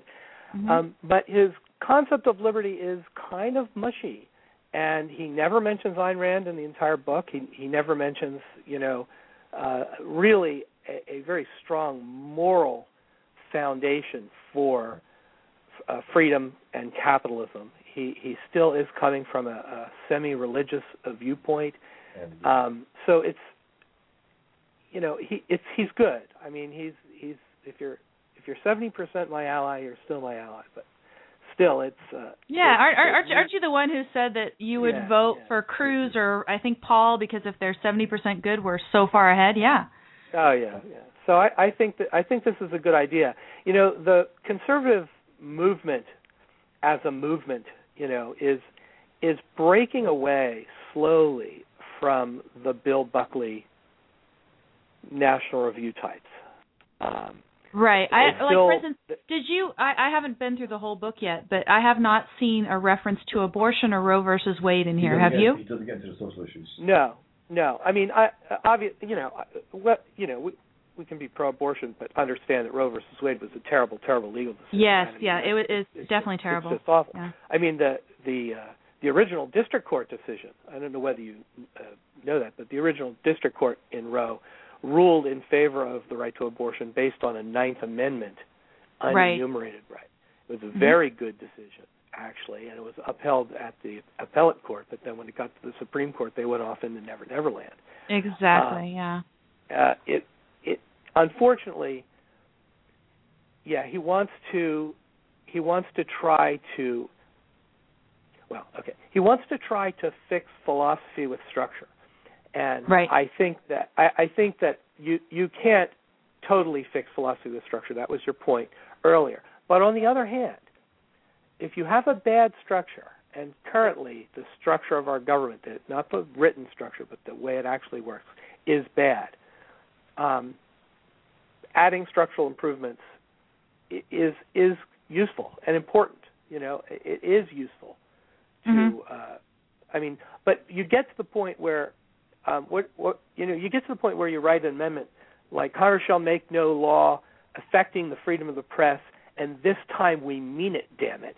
I mean that's Right. the amendment, right? I mean, uh, you know, Yeah, if, yeah. If it, you you can't get to that point, right? I mean, you you you structure can. Yeah, but I mean, I, I don't, I don't think that's what he's doing with the Commerce Clause per se, because I mean, some of us would argue, well, how how has the court read that to mean anything other than you know the federal government can make sure that the states don't erect trade barriers for you know from each other. But i think that there are people who could read it that way. I mean it, you know it's not as clear as the first amendment let us say um but he, here's a question for you. So suppose i mean again i need to go and look at what is concretely being proposed that we all get involved in and do now on the basis of this book. But suppose we get the states together and all the states call for one of these conventions to propose amendments and you know we get that going. Will the left hijack that procedure to do for instance this is the one that came to my mind to get rid of term limits for Barack Obama because they want Barack Obama in forever would the left do well, that it would take it would it would take too long certainly i think they i, I certainly I, there if you go and look at the amendments that uh, there is a book uh, written. Oh my God, I've forgotten the name. There is a book written by a popular author um, where he uh, leftist, where he suggests amendments to fix the Constitution. And a friend of mine who's in high school had to read it uh, in high school, and she I was looking through it one day, and you go through them, and they're all awful. You know, every one of them awful, awful. Oh, Well, maybe one or two, but awful, awful. Okay, awful, so awful, so here here's here's the conspiracy so we go to mind. the convention. We're going to the convention with our objectivist amendments. The leftists Right. are going with theirs, and that's the real, you know. Who, So you think you think there's a there's a significant chance that the process of doing this could get hijacked by the bad guys and that things could be made worse. Well, look what they make things. Think, yeah, things could always be made worse, but I'm still in favor of doing doing it. I'm, I still Okay, think he's so right yeah. to try. So this this is the thing to try. I mean, this is the thing that we could do short of a real revolution Yes, or war. short of just sitting there and taking it like Alexis de Tocqueville was saying that, you know, people who are subject to tyranny end up doing sometimes. They just Often. sit there, they lack initiative, they let the government just wash over them like a horrible miasma of yuckiness. Um, Ah, yes. Here, the book is called "23 Proposals to Revitalize the U.S. Constitution," uh, or no, a more perfect Constitution, and it's by Larry Sabato. Larry the name. Sabato. I know. And uh, if you if if you go through it, Larry they're, Sabotage. yeah, they're they're bad. They're bad. But uh, okay. So overall, so overall, you give him his due.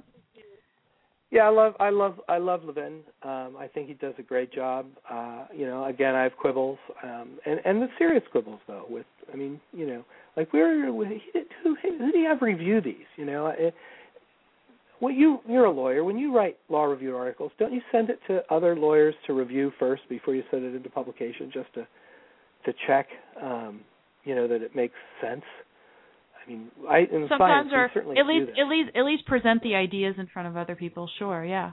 Yeah, yeah. So I don't. I think he could have used a little bit more review by you know some serious people. There are serious people. Randy Barnett, I think, is one of the most serious people. He's a But That- but that's but but you say that. apparently apparently. Barnett is something someone who has also proposed this idea of the uh, Supreme Court being overridden by a supermajority of, of legislatures, and that is a concern. I mean, it's it's it's almost kind of an anarchist strain in this, you know.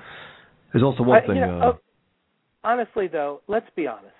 I, think, like you, that there should be a final arbiter of constitutionality. I just don't think it should be the federal gov- government uh, on federal laws. But let's assume that there isn't. Let's assume that in the Fifth Circuit, one thing holds, and the Third Circuit, another thing holds. Because guess what? Throughout the country, that is that is the case all the time. I mean, there's all sorts of disagreements between circuits that are law, and they go for years, sometimes even decades, before the right case gets the Supreme Court to adjudicate them. Right. And, and you know, life goes on.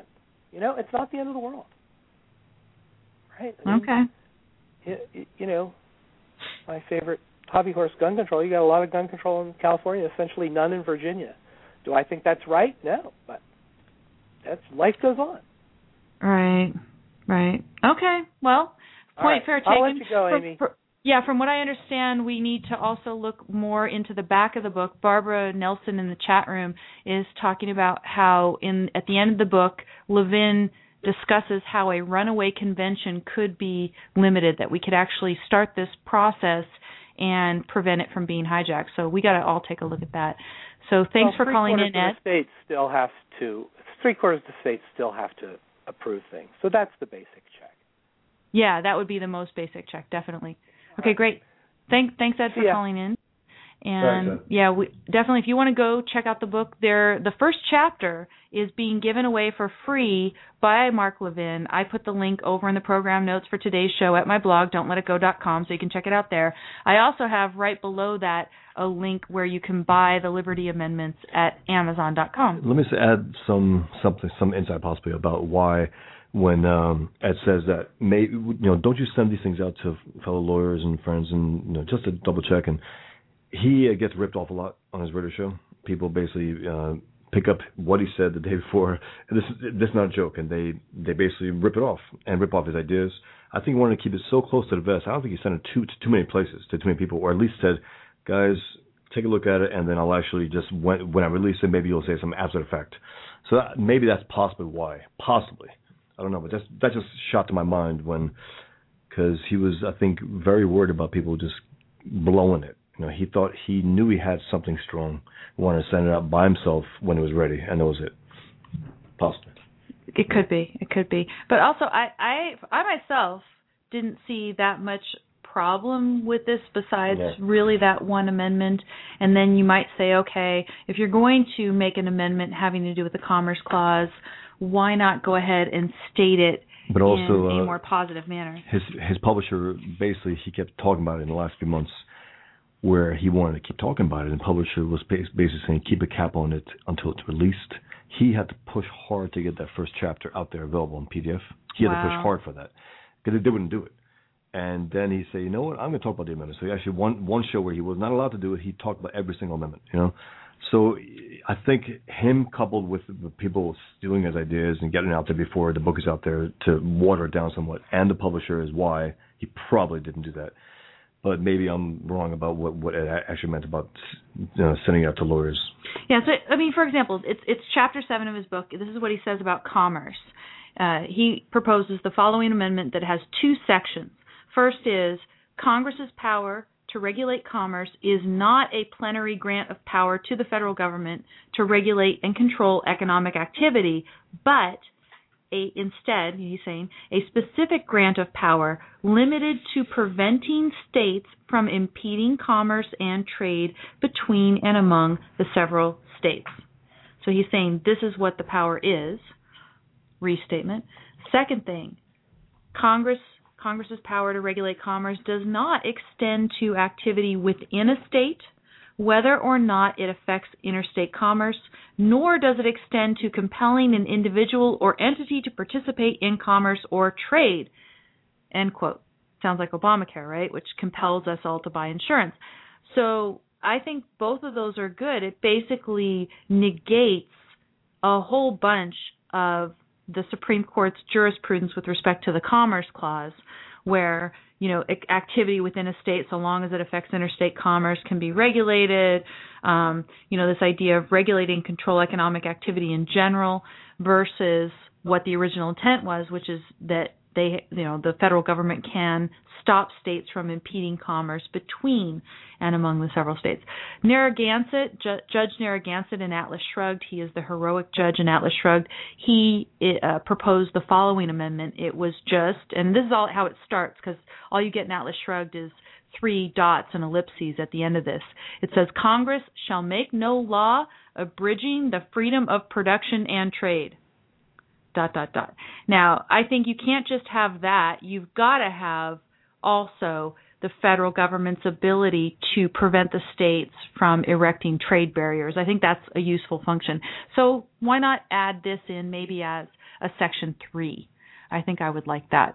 Um, that you would you would have all three. I think that Levin is very thorough in these two very short amendments in terms of ridding us of a ton of disgusting Commerce Clause jurisprudence.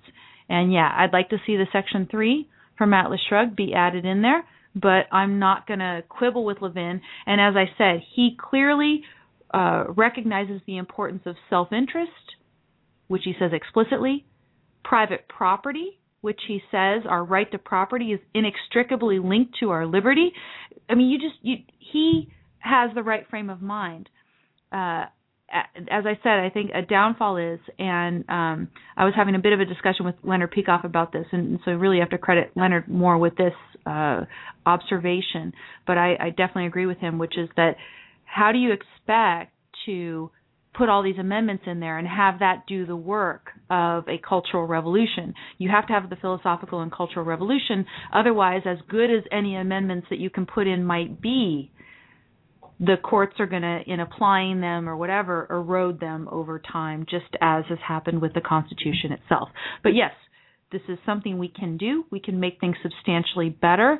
And as Ed said on the phone call, there are procedural things that you can do that can improve things.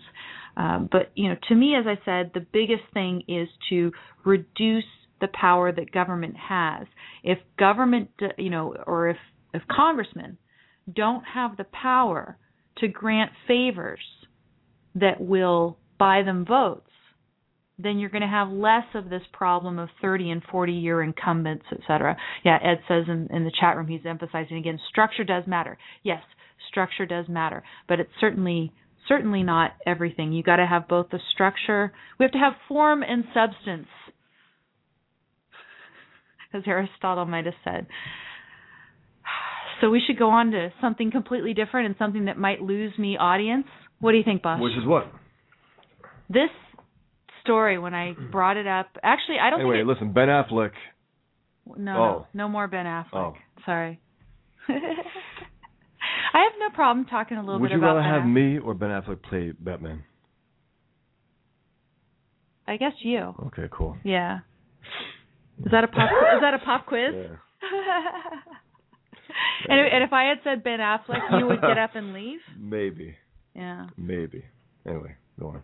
Okay. Center for Disease Control says that newborn circumcision is on the decline in the United States. And I have posted this on the Don't Let It Go Unheard page on Facebook as a piece of good news, which got me some quibbling there, but as far as I know, nobody huffed and puffed and left the page Right. in disgust about that. But I definitely lost some Twitter followers by posting this as a piece of good news. Very defensively. You know, some people are saying, "Why? Why? What, what's problem? What's yeah. what, what's wrong What- with that?" What, what's what's good about this? Yeah. So I'll just tell you, you know, am, am I an expert on circumcision? No, I've read quite a bit about it, and as I understand it, yes, in some cases it does help. It does do. Oh God, I just clicked on an ad like an idiot. Um, it does help sometimes in terms of. Ah, but I have my volume down, so the ad did not make any noise. I'm so excited.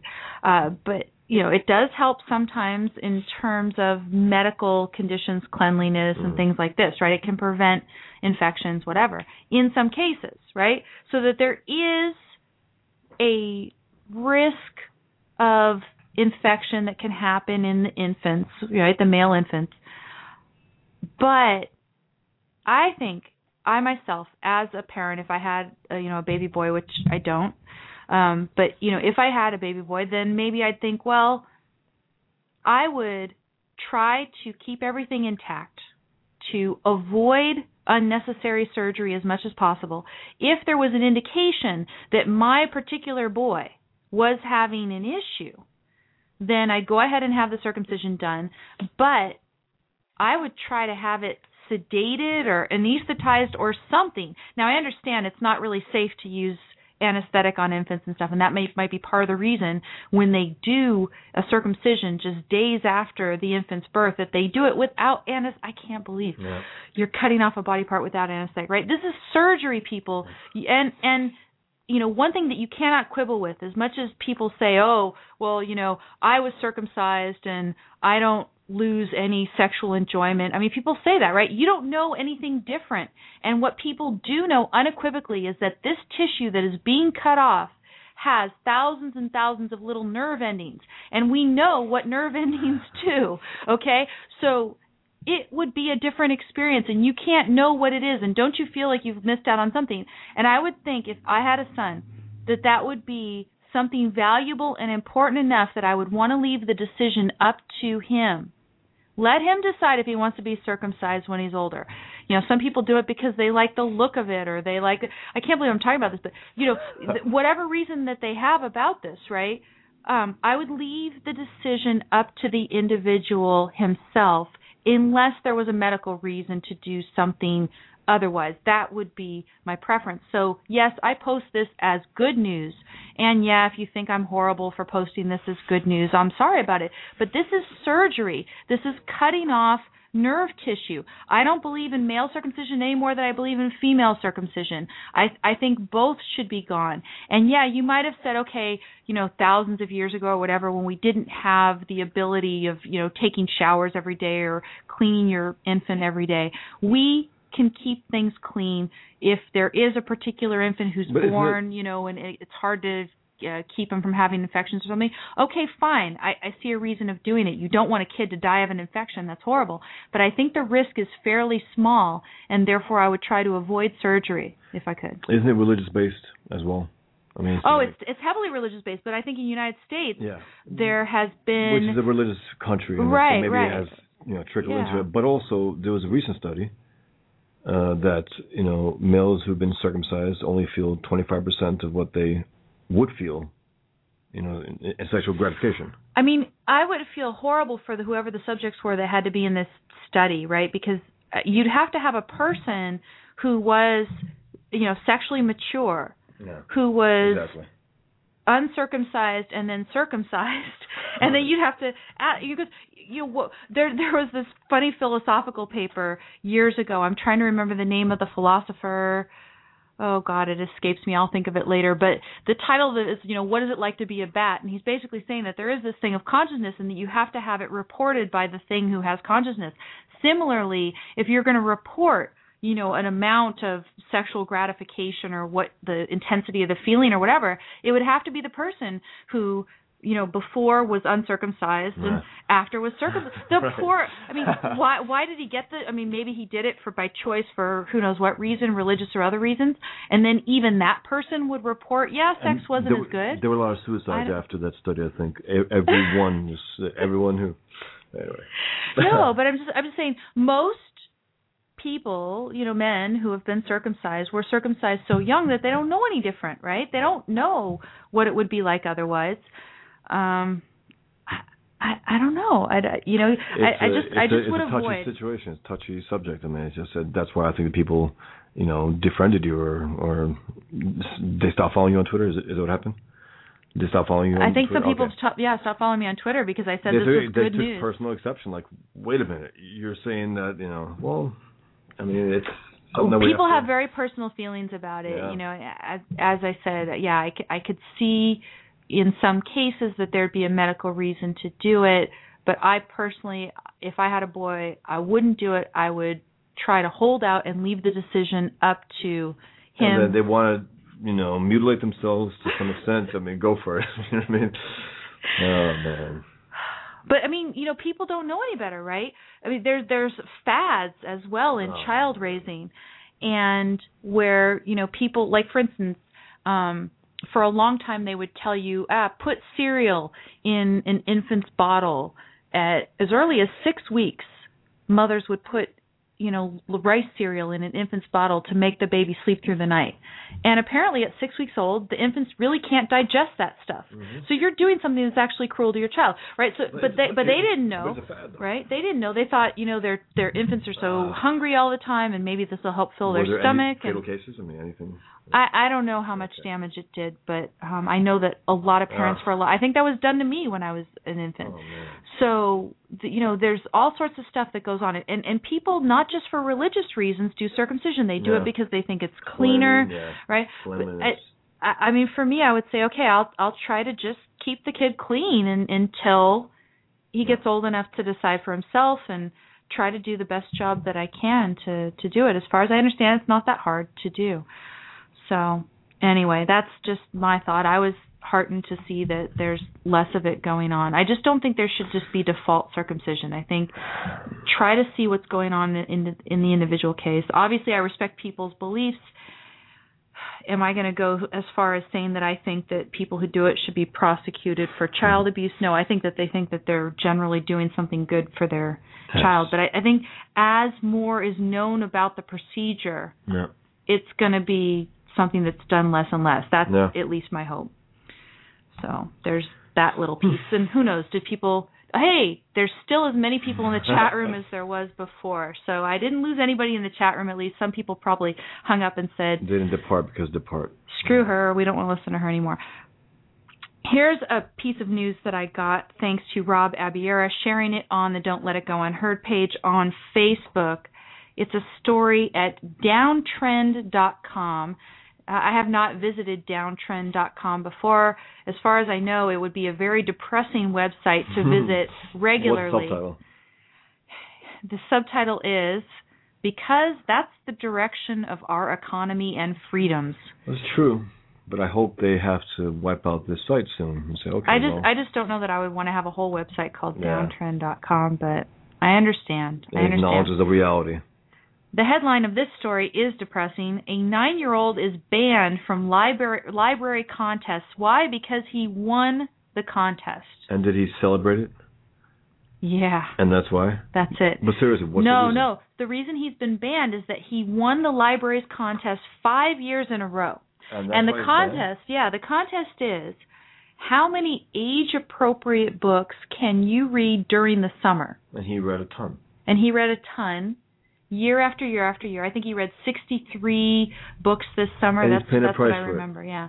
And yeah. this is his reaction? It says Tyler read 63 books Wow. this summer.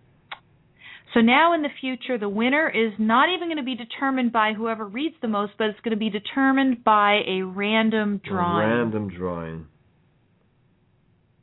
So not only did they say, okay, you've won it five years in a row, we're going to give somebody else a chance to win it, but That's we're going to ugly. determine the future winners by random drawing. Talk about drawing. no longer incentivizing Yeah. the reading of a maximum number of age appropriate books. Here's this kid, he loves to read. Mm. He read and read voraciously obviously, and he's going to now be penalized. By can't he can't be the winner anymore. I hope it doesn't cripple him in this in his passion for reading.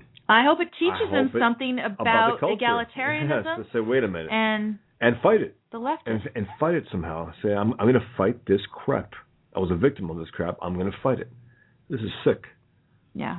He he took the the initiative. He's the one. It's like it's like Michael Jordan when he was in the NBA for years. They he won MVP a number of times and sometimes didn't. And he's like, wait a minute, why didn't he? He was still the best. No, no matter if they gave it to Charles Barkley, he was better than Charles Barkley. But yeah, but we have to mix it up a little. You know, we can't give it to him all time. Oh, you can and you should because he was the best. or think about dog agility, right? You and I know Ashley Deacon. Ashley Deacon owns a litter mate of one of my dogs. I have a Pyrenean Shepherd, and he owns a litter mate, so I've known him since our dogs were five months old. And it just so happens that Ashley Deacon is the Michael Jordan of dog agility, and he took his dog all the way to the international championship and won a gold medal with his dog. So, I mean, and and and he won competition after competition after competition, Ashley Deacon would win and win and win. And some people in the dog agility Yeah. world would actually get sick of it. It's like, oh, is it Ashley Deacon again? I wish winning, someone else you know? would win. I wish It's someone else would. really ugly. Instead of marveling ugly. over Wow. the spectacle of an athlete who has such mental discipline and, and nobody self-control can beat him. That he can consistently excel in this sport with a very good dog. But I'm And- telling you, I have a very good dog too, and it's about Ashley. He's the one- he's the one who won. And they don't want someone to beat him. They want to beat him. They want to knock him out by just giving him to. Yeah, you know what? Let's let's not let him run, run this race so he can't win. Yeah. You know. I'm I'm sorry. Any any kind of rules that say, oh, the same person can't win again if he puts in Hmm. a superlative performance, wrong. Yeah. Ugly. So Very this, ugly. this this poor guy Tyler Tyler, I think one of the next books you should read, age appropriate books. I don't think if you're I don't know if you're there yet, but why don't you read Anthem? I think he could he could probably read Anthem by now. He's read uh 373 books during the past 5 years. I definitely think he could probably read Anthem. That's what I would suggest to Tyler. I don't, I don't even know Maybe he should read this book called uh, "Liberalism is a Mental Disorder" by Michael Savage. That's what he should read. Oh, don't read any Michael Savage. I don't know. well, I don't, I don't know if he's written I'm, any books. I'm, I'm laughing. I'm laughing right now because of the next story. I mean, I think Oh, Bloomberg man. just likes to be talked about. Yeah. That's what I'm wondering. I think I'm wondering if I'm feeding Bloomberg's ego I by talking right. about his ridiculous ego, yeah. rants. Yeah, lack of ego. Bloomberg says that in order to succeed, what you should do, he's going to give you advice here, is just take fewer bathroom breaks. So he wears Depends, right? I mean, is that is that his trick? He wears Depends. He's in his sixties, maybe seventy. I don't know. I guess he wear, he goes where instead of saying where Depends, he goes take less bathroom breaks. That's what he's saying. Okay. So here he is on his, you know, weekly radio address. He was asked by a caller to his radio show to share his personal formula for success, and among his more interesting recipe items is limiting bathroom breaks to avoid leaving your desk and picking up garbage from the street. What does that mean? Picking up garbage from the street. Do you know what that means? I guess because if you go into a public does it mean does it mean going to get a, a hot dog on the street? Is that what it means? Is, is that what he refers to as garbage? I don't know. I don't know what he means. It's, I can't wait for him to be out, but you know he'll show his rotten face again and again, no, no matter what capacity. When he's not mayor, he'll probably try to run for president, which will, be- will be embarrassing. you know, I mean, I'm, I'm just feeling sorry for the poor men and women, and I don't, I don't know if this is uh, as big a problem. I mean, we we're talking about male circumcision, so I may as well talk about a problem that can be an issue for women, right? Uh, some women have problems with uh, bladder infections, right? So here's a poor New York City female professional, ah. up and coming. She's hanging on every word of advice from Mayor Michael Bloomberg. And if he says take fewer bathroom breaks, she says, okay, well, I'll just wait. You know, I, I feel like I need to go to the bathroom, but I think I'll just hold it a while. And she ends up in the hospital with a kidney infection. what one about story? that? How about the one story Which one? for the Wii to win the Wii? Oh my god. Yeah. yeah. that's horrible. So there was the um that old radio show contest, Hold Your Wii for the Nintendo Wii or No. something. So the woman drank tons and tons of water. Well, at least he didn't say Yeah. drink tons and tons of water and then don't go to the bathroom, right? Right. Because then then you actually die from uh what is it? Uh drowning basically. You, you, drowning. you drown, you uh you kill the electrolytes I think in your in your body. But that's not what he's suggesting, but you know, if you're limiting your bathroom breaks, I can imagine all of these up and coming professionals dehydrated with bladder and kidney infections thanks to Mayor Michael I Bloomberg. I can see working for a while and having to go and say, well, I don't have to go this moment. I can see that. But for him to suggest it, and I don't know, just shut your trap. You know, he's a mayor of New York City. I mean, I mean, I, such I'm a I'm I'm waiting. guy. I'm waiting for him to propose regulations for new buildings that make it so that you have to walk a long way to the bathroom. yes, you know, exactly. No doubt about it. Uh, you have to climb the outside of the building. You, know, you have to I take mean, stairs to the bathroom no matter where you something. are, right? Something. Well, you know, he's such um, a busybody. I I remember this little part from the Steve Jobs biography when they Yeah. were designing the campus. Right. And Jobs wanted to make it so that you had to walk a long way to the bathroom, and there were pregnant women right. who said, "Sorry, Yeah. you can't do that to us. And they revised We have it. to have bathrooms near us if you want us to get any work done, because all they'll do is be walking back and forth to the bathroom the whole time because you walk slowly and you have to go to the bathroom a lot more." But uh, you know, Bloomberg. Oh Mm. my God! I mean, this. It, yeah, don't don't go to the bathroom. Just you know, get yourself a little bladder and kidney infection because when that you gotta that'll go, that that's the when you gotta go, don't go. That's the new uh, New York theme. When you gotta go, don't go. yeah, Larry in the in the chat room says that the bathroom floor would not have an elevator stop at all. You'd have to be taking because that that would just integrate with this other thing. We want you to take more stairs and don't go to the bathroom. He's he's disgusting. he's been the target of my another my my cartoons naturally. Look at him. Yeah, Ed and Larry are the tag team in the chat room here because Ed says that Bloomberg is street garbage and Larry says that shouldn't be picked up. Da da That's da. right. Right. Thanks, guys, for uh, helping us out here. But yeah, if people want to call in and rat on Bloomberg or anything else, we're actually almost at the end of the show. But you can call in seven six zero eight eight eight five eight one seven. Bat Fleck. That was uh, actually uh, Barbara. Okay. Oh, that's still Barbara. Oh, so we got to give Barbara the credit, right? Barbara here in the chat room. So it's Ed and Barbara are our tag team in the chat room over at Blog Talk Radio. there's Bloomberg. So I just had to have a little a little laugh at his expense. Here's a case that Robert Reed Daly posted about on the Don't Let It Go Unheard page on Facebook, and it is something that is very disturbing. Hmm. In this particular case, I think that the outcome is going to be okay, and I'll let you know why in a minute. But the fact that this case is even getting any play at all is very, very disturbing. It is a legal case by the name of Mann versus Steyn, as in Mark Steyn. Mm-hmm Okay? And it says Mann wins round one. I'm reading from a post on the Volokh Conspiracy blog. The post is written by Jonathan Adler on August 20th. And apparently, both Mark Steyn and another journalist named Rand, uh, excuse me, Rand Simberg. I don't, I haven't I heard know of, the name. You know the name? Yeah. Okay, I hadn't heard of Rand before, but both of them had written posts on different blogs. Mark wrote on National Review Online, and Rand Simberg wrote on the Competitive Enterprise Institute's Open Market blog. Both of them wrote blogs critical of Michael Mann. Michael Mann is a climate scientist hmm. who I guess is associated with a college in Pennsylvania, and I'm blanking on which one. I haven't kept too much, uh, you know, specific tabs on the climate change debate. But what Mark Steyn did is he had a very short post at National Review criticizing Michael Mann, you know, making some of his usual witty comments, right, yeah. disparaging Michael Mann and and a particular chart that he posted talking about the effects of climate change or whatever. And moreover, Steyn criticized the university's review of Michael Mann's work because I guess Michael Mann's work was called into question. Oh, there's a link to Michael Mann's page on Facebook. I really didn't want to go there, no, but I wanted to go. I wanted face. I wanted to go to yeah. I had to see his face, and oh. you can't you can't unsee it. it's one of those things. But I, um, I'm over at the corner at Mark Steyn's post of July 15th, 2012 in which oh it's Penn State right? So it's Penn State which is the same university that had the Sandusky yep, uh yep, that terrible ugh, terrible. that horrible mess. But what um Steyn is criticizing here is the investigation by Penn State of Michael Mann of his work. He calls it a joke.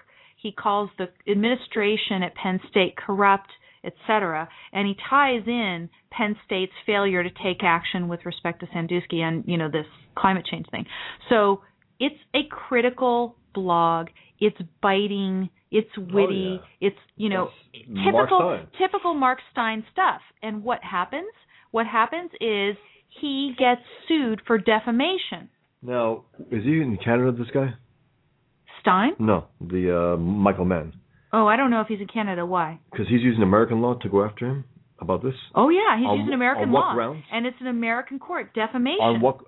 On defamation? Yeah. Just by So- mocking him, rightfully so. Yeah, and and this is this is why the Volokh Conspiracy blog is blogging about this because it is very unusual Yes. for a case like this, a defamation case like this, to not get dismissed. Yes. Um, so the in the blog post here, Adler writes that because the suit was filed in D.C. Superior Court, it was subject to District of Columbia's anti-SLAPP statute, that's an acronym, which is designed to discourage nuisance defamation suits. Accordingly, the defendants filed motions to dismiss the complaint. However, on July 19th of this year, Judge Natalia Combs Greene of the D- D.C. Superior Court denied the motions to dismiss Hmm. and apparently wrote horrible decisions calling it a close case and everything. But if you think about what the standard is for defamation, right? The standard for what they have to show for defamation is what they call malice. And let me get the exact uh, language from Adler down here um, in terms of what had to be shown. That's one thing about this at the uh, at the Volokh conspiracy blog. Okay, so they have to demonstrate that, that the claim is likely to succeed on the merits. Um, what they have to do is they have to show either actual knowledge that what they're saying is false or reckless disregard for the truth or falsity. And the other thing is, Michael Mann, as a publicized climate change scientist, is supposed to be a public figure. And the um, you know the standard for public figures for defaming a public figure is a lot higher. Yeah. So those of us who would like to critique a public figure like Barack Obama, Mm-hmm. John Boehner, Nancy Pelosi, we should be able to, you know, be free to speak our minds, to exercise our First Amendment rights, and be as critical as possible. The standard for defamation, for showing defamation, would be very, very high, and that's what Adler says should have been true in this case. And he thinks that this particular judge did not apply the standard correctly. It should be very, very difficult to uh, actual, you know, get an get a uh, defamation case to go to trial. It should be able to be dismissed very easily, and in this case, it wasn't. Uh, Adler remarks that the opinions were so poorly written, right? And it it's two separate cases. It's one against Steyn, and then it's another one against uh, Rand Simberg. He said that the judge wrote these opinions so poorly that the judge confused which of the two commentators made which comments in the different Hmm. opinions. That's how badly it was written. Now, the reason I say that this is going to turn out okay, I think, is because there. Um, oh, Ed says no Mann is not a public figure. Okay, maybe maybe he is, maybe not. Um, but what uh, Adler writes in here is that both of the defendants have filed motions for reconsideration of the orders that it can go ahead and go to trial. But um, and what's happening is that this judge Combs Greene has stepped down or is scheduled to step down soon, and so the new judge is Frederick Weisberg is going to be taking over this case, and I assume looking at this motion for reconsideration. Adler was surprised at the fact that um, you know this was actually going to be going to trial. That the motion to dismiss uh, was um, that motion to you know to dismiss was not granted. Now Ed in the chat room is saying that Steyn's defense so far is that Mann is a public figure, but it's hard to make that case since he's just a professor, not a famous person. Mm, but professors are being drawn in as people who are famous for particular issues. So, I mean, I've I've seen people be declared public figures on a lot less than putting themselves out into the national conversation or the international conversation on an important issue like climate change. So, we'll see. Uh, still, I would say that the claim of malice would be difficult to show. And again, it's it's not malice in the you know traditional colloquial sense. It has to be with knowledge of falsity or with direct, reckless disregard for the truth. And the other point in Adler's critique here that stands is that the focus of Steyn's critique was the investigation by Penn State. He made, you know, comments Illusion. about he made comments about Mann as well, but I don't think those are the primary thing. We should be able to out in the world of discourse about something like climate change where the government is trying to take our away our rights on you know the grounds that the climate is changing etc we should be able to have a vigorous debate about it and not be subject to you know defamation suits and things like that. So i don't i don't know. We'll we'll just we'll see how this goes. We got to follow it. What we do want to know is whether judges are in the case of public figures not going to defend our right to speak freely in in critically against them? Is there going to be a certain number of issues like climate change or Obamacare or other things where we're not going to be free to speak our mind? Yeah. Um, if we say that you know Obama lied about a certain thing where I think he lied on things, Yeah. they're going to go after me and give me a defamation lawsuit. That's really going to be interesting. Yeah. Um, uh, Larry Nelson, in the, or excuse me, again, this Barbara in the chat room says that a public figure should be broadly or well known. Not that I knew Michael Mann, but maybe within a certain sphere. I don't. Well, Michael Mann, he directed a good movie called Heat with Al Pacino and Robert De Niro, but it's probably a different Michael Mann. I said that. that I'm, I'm That's the only Michael I'm- Mann. That's the famous thinking- Michael Mann. I'm thinking it's a different Michael Mann. Yeah. Anyway, let's let's keep an eye on that case. It is anything but settled because the judge is stepping down. There's a motion to reconsider that's being handled by a new judge. Let's end on a tiny bit of good news, which is again, whatever you think about the particular amendments proposed by Mark Levin himself, we have a actual member of Congress, U.S. Senator Tom Coburn, who's a good and bad? Yeah, Bosch says yeah, good and bad. He's been watching him a little bit more. He has joined the call for a national constitutional convention. He has urged Oklahomans to join the call for a national constitutional convention. I'd like to see more of this. He's a guy who's now for for defunding Obamacare though, so he's good and bad. And he's not running for office again, so I think he feels a little free to go out there and try to be try to go out in a more respectful way, possibly. But it's good to hear, regardless. More credibility, the more of you guys that step up and urge your states to join as far as I'm concerned. We we do have to go. It says buy Liberty Amendments absolutely because there are people who are reviewing it who have not read it.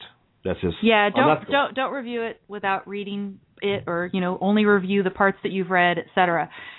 Anyway, we have to go, everyone. Thank you, everyone, for tuning in this week. If you want to follow me, you want to follow the Facebook page, you can find all the information at don'tletitgo.com. You can comment on today's show there as well. You can donate to support the show. All of this we appreciate. Thank you for tuning in. Spread the word if you enjoy the show, and we will talk to you next week, okay? Everyone, have a good weekend. Take care. Goodbye.